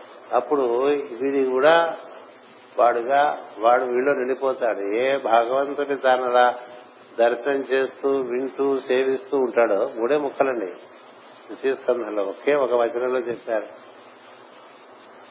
నన్ను చూస్తూ, నన్ను వింటూ, నన్ను సేవిస్తూ ఉండేవాడు నా వాడైపోతాడు. అంటే నా వాడైపోతాడు, వాడే అయిపోతాడు, వీడు వీడు వాడైపోతాడు, వాడు వీడు. అంచేత అలాంటి ఒక పద్ధతికి ఎవరైతే అసలు ముందు నిర్ణయం చేసుకుంటారో, నేను ఇలా చూద్దాం అనుకుంటున్నాను ఇవాళ నుంచి, ఇది నా ప్రయారిటీ అని పెట్టుకున్నాడు అనుకోండి, దాని ఎందుకు వాడుకుండే తపన బట్టి దక్షిణామూర్తిగా శివుడు గురువై దగ్గరకు వస్తాడు. గురువు శిష్యుని సమీపించడం అంటే అలా ఉంటుంది. గురువు శిష్యుని సమీపించడం అంటే ఆ విధంగా ఉంటుంది. అలాంటి వాడికే తత్వం అనేటువంటిది క్రమంగా ఆ మార్గంలో నడిచి తత్వార్థినయం వృక్షేదనం చదువుతూ ఉంటారు శుక్రుడి పద్యం బ్రహ్మహర్షి పాయన పడ్డ. అంటే ఆ తత్వం అవగాహనటం, తత్వంలోకి ప్రవేశించడం. అంతేగాని ఈ విష్ణు మాయలో రకరకాల విషయాల్లో పడి ఉండకుండా అది ఇక్కడ చెప్తున్నారు. తన యందు లోకములు అంగీకరించు మూర్తి విష్ణు స్వరూపము. ఈ రెండింటి యందు భేదము చూసేవాడు మూఢుడని చెప్పబడినది. ద్రష్టగా జీవుల యందు పరబ్రహ్మము స్వయం ప్రకాశకుడు అయినప్పుడు దక్షిణామూర్తి అనబడను. అతనికి దృశ్యముగా జగత్తు లేకుండా పోదుగాన దర్పణమునందు వలె చూడబడను. ఇట్లు తాను దర్పణమునందు చూసుటకు చూసుకొనుట ద్రష్టగా విత్తమునందుని వృక్షమును ప్రతిబింబముగా చూచును, వృక్షమునందుని విత్తనమును ప్రతిబింబముగా చూచును. విత్తనము వృక్షముగా మునిపించువాడు బ్రహ్మ. దానికై రజోగుణమును స్వీకరించును. తాను రజోగుణముతో కలియక సత్యమనబడి లోకమున ఉండును. ఈ ముగ్గురు మూర్తులపై సృష్టి స్థితి లయం ఆధారపడి ఉన్నది. ఇందొకరు లేనిచో మిగిలిన వారిద్దరూ లేరు. ఈ ముగ్గురు నడమ జీవుడుగా పరబ్రహ్మమును దర్శించి మూడింటికి అతీతులుగా తెలుసుకునవలను గాని ఈ ముగ్గురును లేని అతీత పరబ్రహ్మము ఉండదని భాగవత మతము. ఈ ముగ్గురు లేని తత్వం అంటే ఒకడు మూడుగా వస్తే కదా, ఒకడు మూడుగా లేకపోతే కథే లేదు, కథే లేకపోతే దాని గురించి ఆలోచన మనమే లేకపోతే ఆలోచన. మనం నాలుగో వాడుగా ఉంటాం, వాళ్ళు ముగ్గురు వస్తారు. ఒకరి నుంచి ముగ్గురుగా వచ్చి ఆ ముగ్గురు నుంచి మనం వస్తాం కదా ఐదో వాడుగా. ఎందుకని అది ముగ్గురు మనం. ఆయన చేత మనకి ఏం చేయాలి, ఎప్పుడు కూడా మనలో ఉండే బ్రహ్మ విష్ణు మహేశ్వరులకు దానికి అతీతమైనటువంటి తత్వాన్ని మనం అనుసంధానం చేసుకోవాలి. గురు బ్రహ్మ గురు విష్ణు గురుదేవో మహేశ్వర గురు సాక్షాత్ పరం బ్రహ్మ తస్మై శ్రీ గురవే నమః. అంటే అర్థం ఏంటి, ఎవరు గురువు? పరతత్వమే గురువు. ఆ పరతత్వమే బ్రహ్మ విష్ణు మహేశ్వరులుగా ఒక త్రిభుజంగా ఏర్పడి సృష్టి నిర్మాణానికి మూల కారణంగా ఏర్పడి ఉన్నారు. అంచేత నువ్వు చూసేదంతా కూడా అది పుట్టిందని, పెరిగిందని, నశించిందని ఇట్లా చూస్తూ ఉంటావు కదా.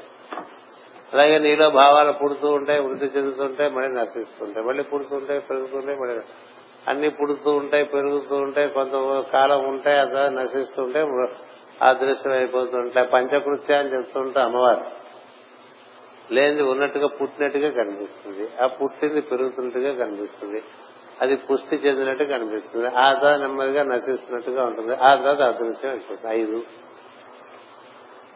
అది ఆవిడ దాంట్లో ఆవిడ చాలా ఎక్స్పర్ట్ ఉంటారు. అందుకని పంచకృత్య పరాయణ పెడిపెడి చదివేస్తాం నామాలు, ఒక్కొక్క నామం చాలు, ఇది నామాలు ఎన్ని దృక్కోణాల్లో మనకి చూపించారో తత్వాన్ని, అదంతా తత్వమే.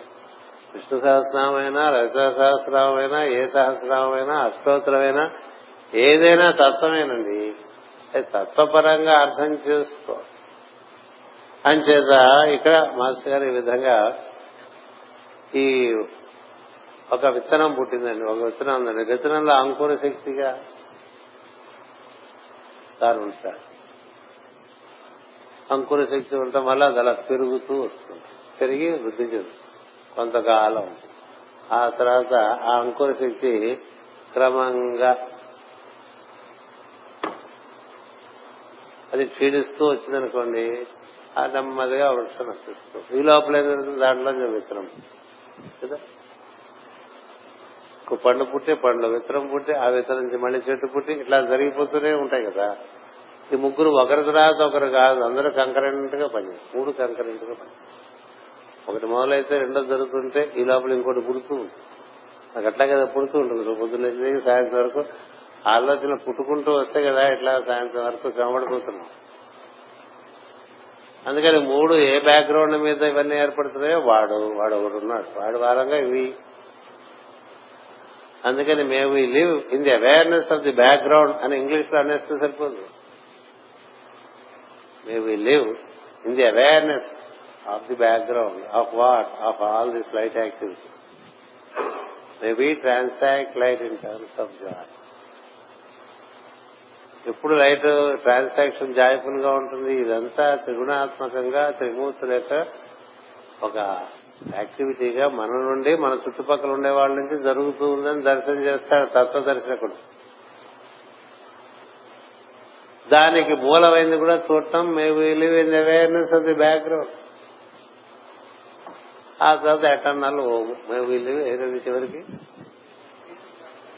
May we be worthy to find place in the eternal kingdom. సామాన్య వాక్యాలు కావాలి. అలా కూర్చుని రాజమాసంలో గదిలో 50 ఏళ్ళు నిండుతున్నాయి కదా, మీరు కూడా ఒక ఇన్విటేషన్ ఇవ్వండి మాకని మేము అడిగాం. బిజీగా ఒక పక్క సాగునీరు తయారు చేస్తున్నాము ముందు గదిలో. సరే ఒక 5 నిమిషాలు నన్ను ఒకరిని వదిలేండి రా అన్నారు ఆయన. ఒక 5 నిమిషాలు ఆయన లోపల వదిలేసాం. అయితే ఎప్పుడు చేరే ఉంటారు కదా జీవులు, వదిలేస్తే ఆయన అలా కూర్చుని తగడక రాసేసారు. వచ్చేసి రండి తీసుకోండి అన్నారు. ఇదే మనకి may the light in me, be the light తీసుకోండి. ఇది భాగవతమే అంతా. May the light in me, be the light తీసుకోండి. May learn to see it in all. May the sound అయ్యి అట్టారు. ఏముందండి భాగవతమే కదండి. Reveal the light in me, may listen to it while others speak. ఇది సైలెన్స్ ఏంటండి, అంతా అదే కదా. అంటే ఈ సౌండ్ అండ్ లైట్ షో మొత్తం అంతా దాని బ్యాక్గ్రౌండ్ దర్శనంగా ఇచ్చారు ఎడ్యుకేషన్. ఇంగ్లీష్ లో ఇస్తే మాత్రం మంత్రం కాదా, తత్వం కాదా, రొటీన్ గా చదివిస్తే ఎంత పెద్ద విషయమైనా ఒకటి తెలుసుకుంటే ఎంత చిన్న విషయాలైనా సూక్ష్మంలో మోక్షలాగా దర్శనం ఇచ్చారు. అంచేత విత్తనంలో చెట్టు ఉంది, చెట్టులో విత్తనం ఉంది. చెట్టు విత్తనం చూడంగానే చెట్టును దర్శించేది కదా.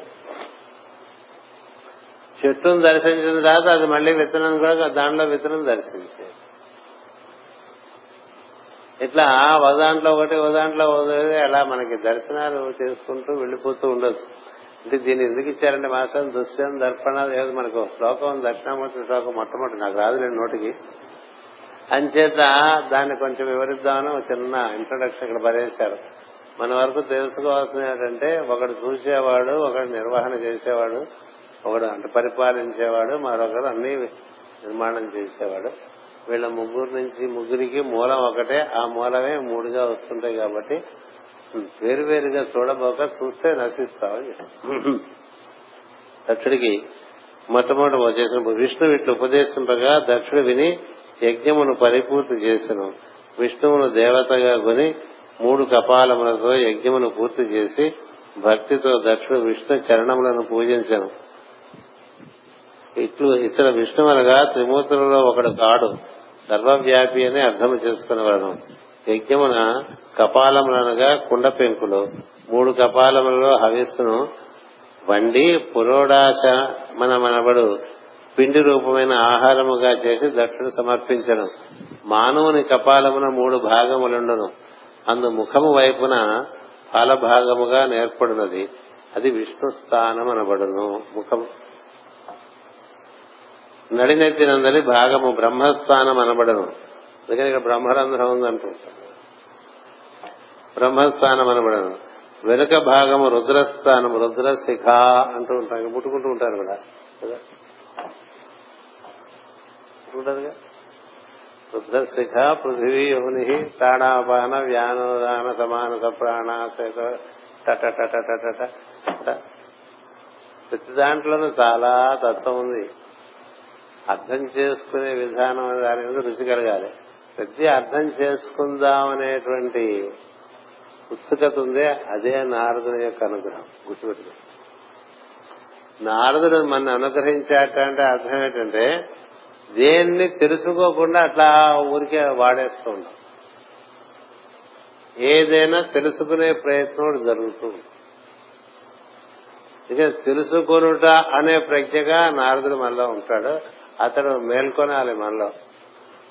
మనకి ఎంతసేపు వాళ్ల విషయాలు, వీళ్ళ విషయాలు, రాష్ట్ర విషయాలు, దేశం విషయాలు, బార్డర్ విషయాలు ఇవి తెలుసుకుందామనే ఉత్సాహం ఉంటుంది. లేకపోతే అక్కడ హైదరాబాద్లో నీళ్ళు ఎట్లా వచ్చేసినాయి, గుంటూరులో నీళ్ళు ఎట్లా వచ్చేసినాయి, ఈ గొడవలంతా మనకి అక్కలేని తెలుసుకోవడానికి వాడేస్తుంటాం. అప్పుడు నారదుడు కింద లోకాల్లో ఏం చేస్తాడంటే కన్ఫ్యూజ్ చేసేస్తాడు.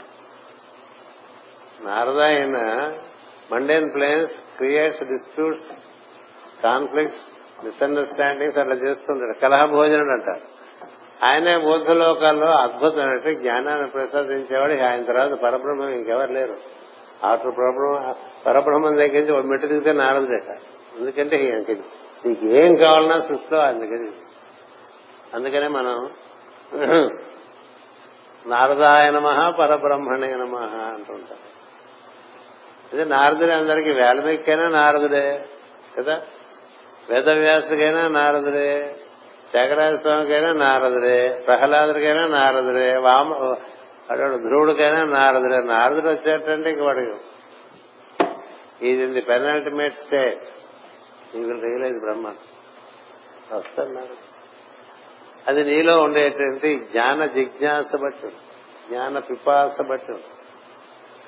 అంచేత ఆ విధంగా వీళ్ళు ఈ ముగ్గురిని అట్లా పట్టుకోమని చెప్పారు.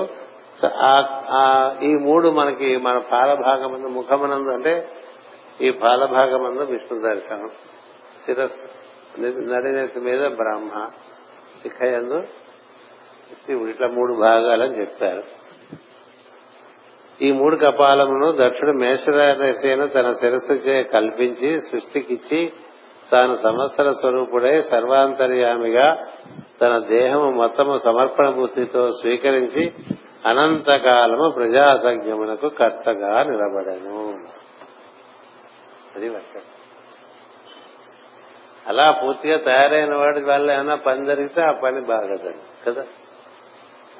ఈ మిడిమిడి జ్ఞానంతో చేస్తే అన్ని రకరకాలుగా వచ్చేస్తుంటాయి. అవి మళ్ళీ మనకే చుట్టుకుంటూ ఉంటాయి, మన బాధ పెట్టేస్తుంటాయి.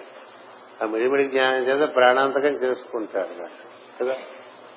అయినటువంటి వాడు మళ్ళీ మళ్ళీ పుట్టడం చేత ఈ మేషరాశి మొదలు పెట్టుకుని ఇక్కడి నుంచి ఈ సంవత్సర స్వరూపుడుగా ఈ సృష్టి చక్రాన్ని నిర్వర్తించి ప్రజాసాగ్యము చేశారు. అది ఒక్కడే చేశారనుకోబోకండి, అతడు నాయకుడుగా ఇంకా 9 మంది ఉన్నారు. వాళ్ళందరూ కూడా ప్రజాసార్గం చేశారు ఋషులకి అంత.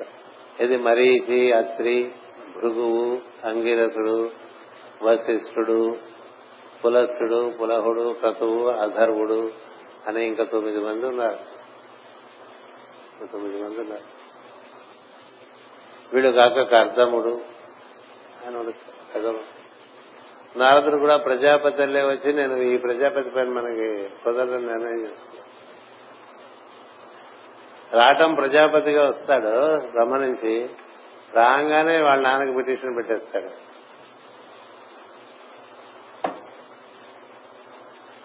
ఏ హోతానాయని చెప్పేస్తాడు, నేను ఈ పనికి కదా. ఏమిటి అంతకుముందే నలుగురు వచ్చారు, సనక, సనందన, సనత్ కుమార, సన సుజాత, నేను వాళ్లతో చేస్తాను ఈ పని, నాకు ఈ రిప్రొడక్టివ్ యాక్టివిటీ అంతా నాకు బయటకని చెప్పాడు. ఇట్లా తామర తంపరగా సృష్టి నిర్మాణం అంటే జీవులకి శరీరాలు కల్పించడం అని ఆయన తప్పుకుని ఐదవ కుమారుడుగా చేరాడు. నలుగురే కుమారులు, ఇంత ఐదుగురే, ఐదు కుమారాస్ అంటారు, అలా చేరుతాడు.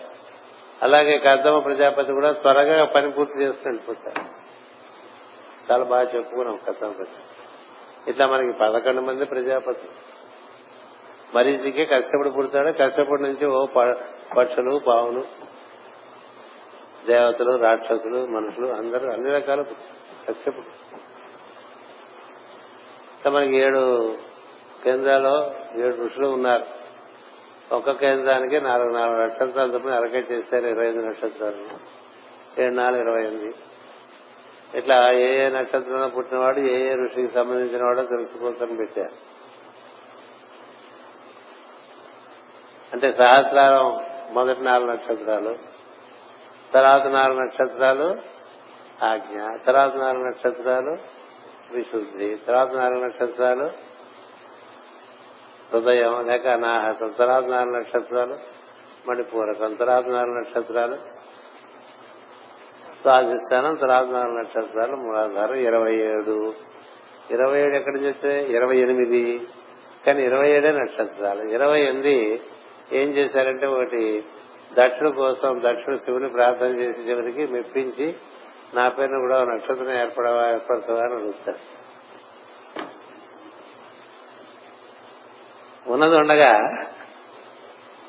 నాకు ఒకటి ఏర్పరచమంటాడు.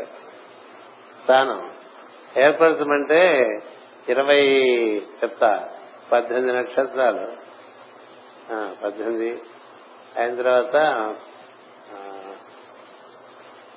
21, 7 4 28 కదా, 7 3 21 అయిన తర్వాత అభిజిత్ అను నక్షత్రం పెడతాడు మకర రాశిలో. ఆ మకర రాశిలో అభిజిత్ నక్షత్రం అది ఎట్లా ఉంటుందంటే పూర్వాషాఢ అయిపోయి ఉత్తరాషాఢ వచ్చే లోపల అభిజిత్ ఊర్చారు.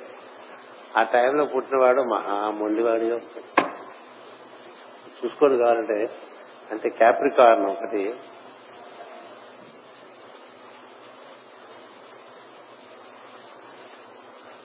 మహా మొండివాడు. ఎందుకంటే మకర రాశి వాడికి ఉండే మొండితనం ఇంత అంతగా మొండి పట్టు. ఎందుకంటే మకరం అంటే మోసాలి. మహా మొండివాడిగా ఉండే చోటు ఏదో చూశాడు మొత్తం జ్యోతిష్యంలో చక్రంలో. సరే ఇక్కడ అడ్జస్ట్ చేస్తున్నారా, నువ్వు టెన్త్ సైడ్ లో ఉంటావు, హైయెస్ట్ చెప్పాడు. ఏ మనుషులు తృప్తిపరచడానికి ఎలాగైనా తృప్తిపరచవు, కానీ వాడి స్వభావానికి అనుగుణంగా ఉండేటోటి పెట్టాలి కదా. అందుకని అభిజిత్ అనేటువంటి నక్షత్రం పెట్టారు. అభిజిత్ రకన ఉంటారు ప్రతిరోజు నెడినెత్తిన, ప్రతిరోజు మిట్ట మధ్యాహ్నం ఉండేటువంటి రకరాన్ని అభిజిత్ రకన ఉంటారు. ఎందుకు అభిజిత్ అంటే మహా సంకల్ప బలం ఉంటున్నారు. అందుకని ఆ లగ్నంలో కార్యం మొదలు పెడితే అవకపోవటం అనేది ఉండదని, ఇంకా దానికి వేరే గ్రహ సంపత్తి, దోషాలు, వర్జాలు, రాహుకాలు, యమగండాలు అని దుర్ముహూర్తాలు ఇవన్నీ చూడక్కర్లేదు. ఇట్లా 28 నక్షత్రాలు తెచ్చి మకరంలో దగ్గర ఇమిచ్చి 7 4 28 నక్షత్రాల విభాగాలు ఇచ్చి ఒక డివిజన్ ఇచ్చారు. అందుకని మీరు ఏ ఏ నక్షత్రాల్లో పుట్టారో 27 నక్షత్రాలు ఉంది కదా, అభిజిత్ మకరంలో కలుపుకుని 28 చేసుకుని మీరు విభాగం చేసుకుంటే మీరు ఏ సప్తర్షికి సంబంధించిన వాళ్ళు, మీరు ఏ ప్రజ్ఞా కేంద్రాన్ని ప్రధానంగా తీసుకుని పనిచేసుకోవాలో కొన్ని తెలుస్తాయి రహస్యాలు. అవన్నీ కూడా కొంచెం సైడ్ ఇష్యూస్ అనుకోండి భాగవతానికి. కాకపోతే దక్షుడు అలాంటి వాడు. దక్షుడు అన్ని నక్షత్రాలకి పేర్లు ఆయనే పెడతాడు. మామూలుగా సదా ఆచారంలో ఏముంటుందంటే దక్షుడు పుత్రికలు వీళ్ళందరూ అంటారు. పుత్రికలు కాదు, దక్షుడే వీళ్ళందరూ ఈ పేర్లన్నీ పెడతాడు. పెట్టినప్పుడు ఎవరి ద్వారా, ఎవరి సహాయం చేత పెడతాడు? సరస్వతీదేవి సతీదేవి సహాయం చేతను, లక్ష్మీదేవి సహాయం చేతను, భృగు మహర్షి సహాయం చేతను, వశిష్ఠ మహర్షి సహాయం చేతను, ఇంతమంది సహాయం. నక్షత్రాల పేరు పెట్టిన తర్వాత ఒక నక్షత్రం ఒక భాగం తనం కూడా పుచ్చుకుందామని ఒక దుర్బుద్ధి పుట్టి వాళ్ళందరినీ అడుగుతారు ఎక్కడ పెడితే బాగుంటుందని. అసలు వాళ్ళకి అక్కడ వీడిని పెట్టడం వాళ్ళకి ఇష్టం లేదు, ఎందుకంటే నేచురల్ గా ఉన్నదని వీడేంటి మధ్యలో దక్షుడు అంటే అది మరి. అందుకని మాకు తెలియదు నిజంగా తెలియదు, ఎందుకంటే ఎక్కడ పెడతా ఆల్రెడీ ఎగ్జిస్టింగ్ సిస్టమ్ అది. అంచేత సరే ఏం చేస్తామంటే వశిష్ఠుడు అందరికన్నా తెలిసిన వాడని ఒప్పుకుంటారు అందరు. ఆయన బ్రహ్మవేత్త, సహజంగా పుట్టుక చేతనే బ్రహ్మవేత్త. ముందు కల్పనలోనే కొంచెం ఎక్కువ టైం అవుతుంది పడలేదండి, చూస్తూనే ఉన్నా టైం. అంచేత ఆయన పుట్టుక చేతనే ఆయన ముందు కల్పనలోనే సిద్ధుడు. అందరంతే ఎక్కువ భాగం, మరీచి అంతే, అత్రి అంతే. ఆయన అడుగుదాం, ఆయన అందరికీ యాక్సెప్టబుల్ వశిష్ఠుడు. ఆయన పిలిచి అడిగితే వశిష్ఠుడు అంతా విని దీనికి ఒక్క పరమేశ్వరుడే చెప్పగలడు, ఇంకెవరు చెప్పగలరు. ఇది ఎవరంటే మనకి మంట వాడికే తెలుసు, మిగతా వాళ్ళు ఎవరికీ తెలియదు. అంటే ఆయన తెలిసినంత ఎవరికి తెలియదా అని అడుగుతారు దక్షుడు. తెలియదు మన ఎవరికి, నాకే కాదు నీకు కూడా తెలియదని చెప్పేసి. తెలియక కదా నువ్వు అన్నడిగావు కాబట్టి నాకు తెలియదు అంటాను కదా, తెలిసినవాడు ఒకడే ఉన్నాడు, వాడికే తెలుసు ఇంకెవరికి తెలుసు. ఏ వాడికేందో తెలుస్తుందని అడిగాడు అంటే వాడికి మూడో కన్ను ఉందని చెప్తారు. ఇదంతా మనకి వేరే పురాణాల్లో వస్తుందండి సార్, బాగుంటుంది. అప్పుడప్పుడు కాస్త మనం ఊరికే టైం ఉన్నప్పుడు ఐప్యాడ్లు అందరికీ ఉన్నాయి కదా, ఏదో కుట్టుకుంటూ ఉంటే అందులో పనికొచ్చే బోర్డు తెలుస్తూ ఉంటాయి, మనకి కొంత వికాసం కదా. సరే మరి ఎవరు పిలిస్తే వస్తాడు శివుడు? ఈయన పిలవడం పని అయింది. అందుకని వశిష్ఠుడు నేను ప్రార్థన చేస్తాను. ప్రార్థన చేస్తే దక్షుడు ఊహించుకుంటాడు ఏదో వస్తాడు, వీపులు పూసుకుని భయంకరంగా ఒళ్ళంతా కంపు కొట్టుకుంటూ జడలేసుకుని ఒక ఏనుగు చర్మం ఊళ్ళంతా చుట్టుకుని వికారంగా చాలా ఎన్నడూ స్నానం చేసినట్టుగా చురుడు అంటారు కదా, అఘోరి అంటూ ఉంటారు, రకరకాల పేర్లు ఉన్నాయి విష్ణువుకి. శివుడికి వస్తాడు అనుకుంటాడు, అనుకుంటే ఒక ఆయన దిగుతాడు. దిగంగానే అతను మహాసమూహంగా చిక్కిపోతాడు, ఇంతమంది అందరికీ సమూహనం కలుగుతుంది. కలిగితే అప్పుడు విష్ణువు చెప్పిన మాటలు దక్షుడు గుర్తొస్తాయి. ఎప్పుడో ఒకసారి విష్ణు దర్శనం అయినప్పుడు దక్షుడు అంటారట, నీకన్నా అందమైన వాడి సృష్టిలో ఎవడున్నాడంటే ఇంకోటి ఉన్నాడని చెప్తారు. వాడంతా మనకు తెలియదు, మనకి తెలియనంత అందం అది. నా అందా ముందంది ఏం కాదంటే నిజమా అంటాడు, కానీ వాడు ఈయన చెప్పడం చెప్తే మనకి ఇష్టం లేదు కదా, ఇష్టం లేదు ఎందుకు చెప్పాలి చెప్ప. కనపడంగానే దక్షుడికి చాలా ఎంత అందం, విష్ణుమూర్తి కన్నా అందంగా. అంతకుముందు విష్ణువు చూసినవాడు అలా అందంగా 16 సంవత్సరాల వయసు. అది స్త్రీ రూపమా పురుష రూపమా అన్నంత సౌందర్యం. అందుకే కదండి సుందరేశ్వరుడు అని పేరు, సుందరేశ్వరన్ అనే పేర్లు, సుందరరాజన్, ఇలాంటి పేర్లు ఉంటాయి. కనబడితే దక్షుడు చూస్తాడు, మూడో కన్ను ఉండదు. ఇదేంటి శివుడు అన్నారు మూడో కన్ను లేదు, నేను ఇట్లా ఉన్నాడేంటి, నేను అనుకున్న శివుడు, నేను తెలిసిన శివుడు ఇంకోలాగా ఉంటాడు అంటే ఆయన అసలు స్వరూపం ఇదని చెప్తాడు విష్ణువు. చెప్పినప్పుడు మరి ఆయన మూడో కన్ను ఏది అంటే నవ్వుతాడు శివుడు. విష్ణువు వశిష్ఠుడు నవ్వుతాడు, నవ్వి మూడో కన్ను బొమ్మలో పెట్టినట్టుగా కాదు, మొత్తం సృష్టి అంతా దర్శనం చేయగలిగిన ప్రజ్ఞ అది మూడో కన్నుగా. అగ్నినేత్రం ఇక్కడ ఉంటుంది. చంద్రార్క వైశ్వానర లోచనాయ అంటూ ఉంటాం కదా, అంటే ఏమిటి? చంద్రుడు, అర్కుడు అంటే సూర్యుడు, అర్కోణం కదా, అర్కోణం. చంద్ర సూర్య అగ్ని నేత్రుడు కదా, అగ్ని నేత్రం. అగ్ని లేని చోట సృష్టి ఉండదు, ఎందుకంటే అగ్ని లేకపోతే అసలు ఏం ఉండదు. అని చేత ఆంజనేయుడు ఆయన అప్పుడు అడిగితే సరే ఇట్లా పరిస్థితి చూసి వీళ్ళు ఎవరిని డిస్ప్లేస్ చేయడం అనేటువంటిది శివుడికి ఎప్పుడు ఇష్టం. అది ఎక్కడ ఇరికిస్తే వీడు సరిపోతుందో చూస్తే మకరంలో ఇరికించాడు. అభిజిత్ నక్షత్రం అంటారు దాన్ని. కానీ మనకి ఎక్కడ పంచాంగాల్లో మీరు చంద్రుడు గమనం చూస్తే ఆ నక్షత్రం ఎక్కడ చూపించారు. కాకపోతే మకర మాసంలో అంటే మకరము మనకి 10th house అంటారు, 10వ రాశి ఫుల్ఫిల్మెంట్ అది బేస్. మనకు కూడా మన 10th house బట్టి మనం పర్ణ ఎంత పెరుగుతారో ఈ జాతకుడు అని తెలుస్తూ ఉంటుంది. ఇప్పుడు పర్ణ ఎంతో తెలియాలంటే ఆ 10వ ఇంటి అటు ఇటుగా ఏమున్నాయో దాన్ని బట్టి చెప్పేస్తూ ఉంటారు. 10వ ఇంట్లో ఉన్నాయో చెప్పేస్తూ ఉంటారు. ఆయన చేత వీడు అందరికన్నా గొప్పగా ఉండాలనే భావన ఉన్నటువంటి వాడు కాబట్టి అక్కడ పెడతారు. మీకు సందర్భం వచ్చింది కాబట్టి చెప్పాను. అభిజిత్ లగ్నం దక్షిణ యొక్క ముచ్చటను తీర్చడానికి శివుడు అనుగ్రహించినటువంటి నక్షత్రం అది. దానివల్ల 28 నక్షత్రాలు ఉన్నాయంటారు. కానీ నిజానికి చంద్రుడు భూమి చుట్టూ తిరిగేటువంటి గమనం 27 తిథుల్లో తిరుగుతాడు. 27 రోజులు పడుతుంది. 27 రోజుల 8 గంటలు అనుకోండి దాదాపు. భూమి కూడా తిరుగుతూ ఉంటుంది కాబట్టి మనకి 28, 29 రోజులుగా అవుతుంది. మన పక్క నుంచి ఇంకో ట్రైన్ వెళ్తుంది, మనం వెళ్తున్నాం అనుకోండి. వెళ్తుంటే అప్పుడు స్పీడ్ కొంచెం తగ్గినట్టుగా ఉంటుంది. మనము తిరుగుతున్నాం, అదే తిరుగుతుంది. అందుకని 1.5 to 2 days డిఫరెన్స్ వస్తుంది. నిజంగా చంద్రుడు భూమి చుట్టూ తిరిగేది 27 రోజుల చిల్లర, కానీ మనకు కనిపించేది 28, 29 రోజుల చిల్లర. అందుకనే పూర్తిగా 30 రోజులు ఉండదు. కాబట్టి ప్రతి 4 ఏళ్లకి ఒక అధిక మాసం ఒక అడ్జస్ట్మెంట్ పట్టుకొచ్చేస్తూ ఉంటారు. అవన్నీ మీకే ఇంపార్టెంట్ కాదు. సందర్భం వచ్చింది కాబట్టి అది కూడా ఏదో చెప్పారు.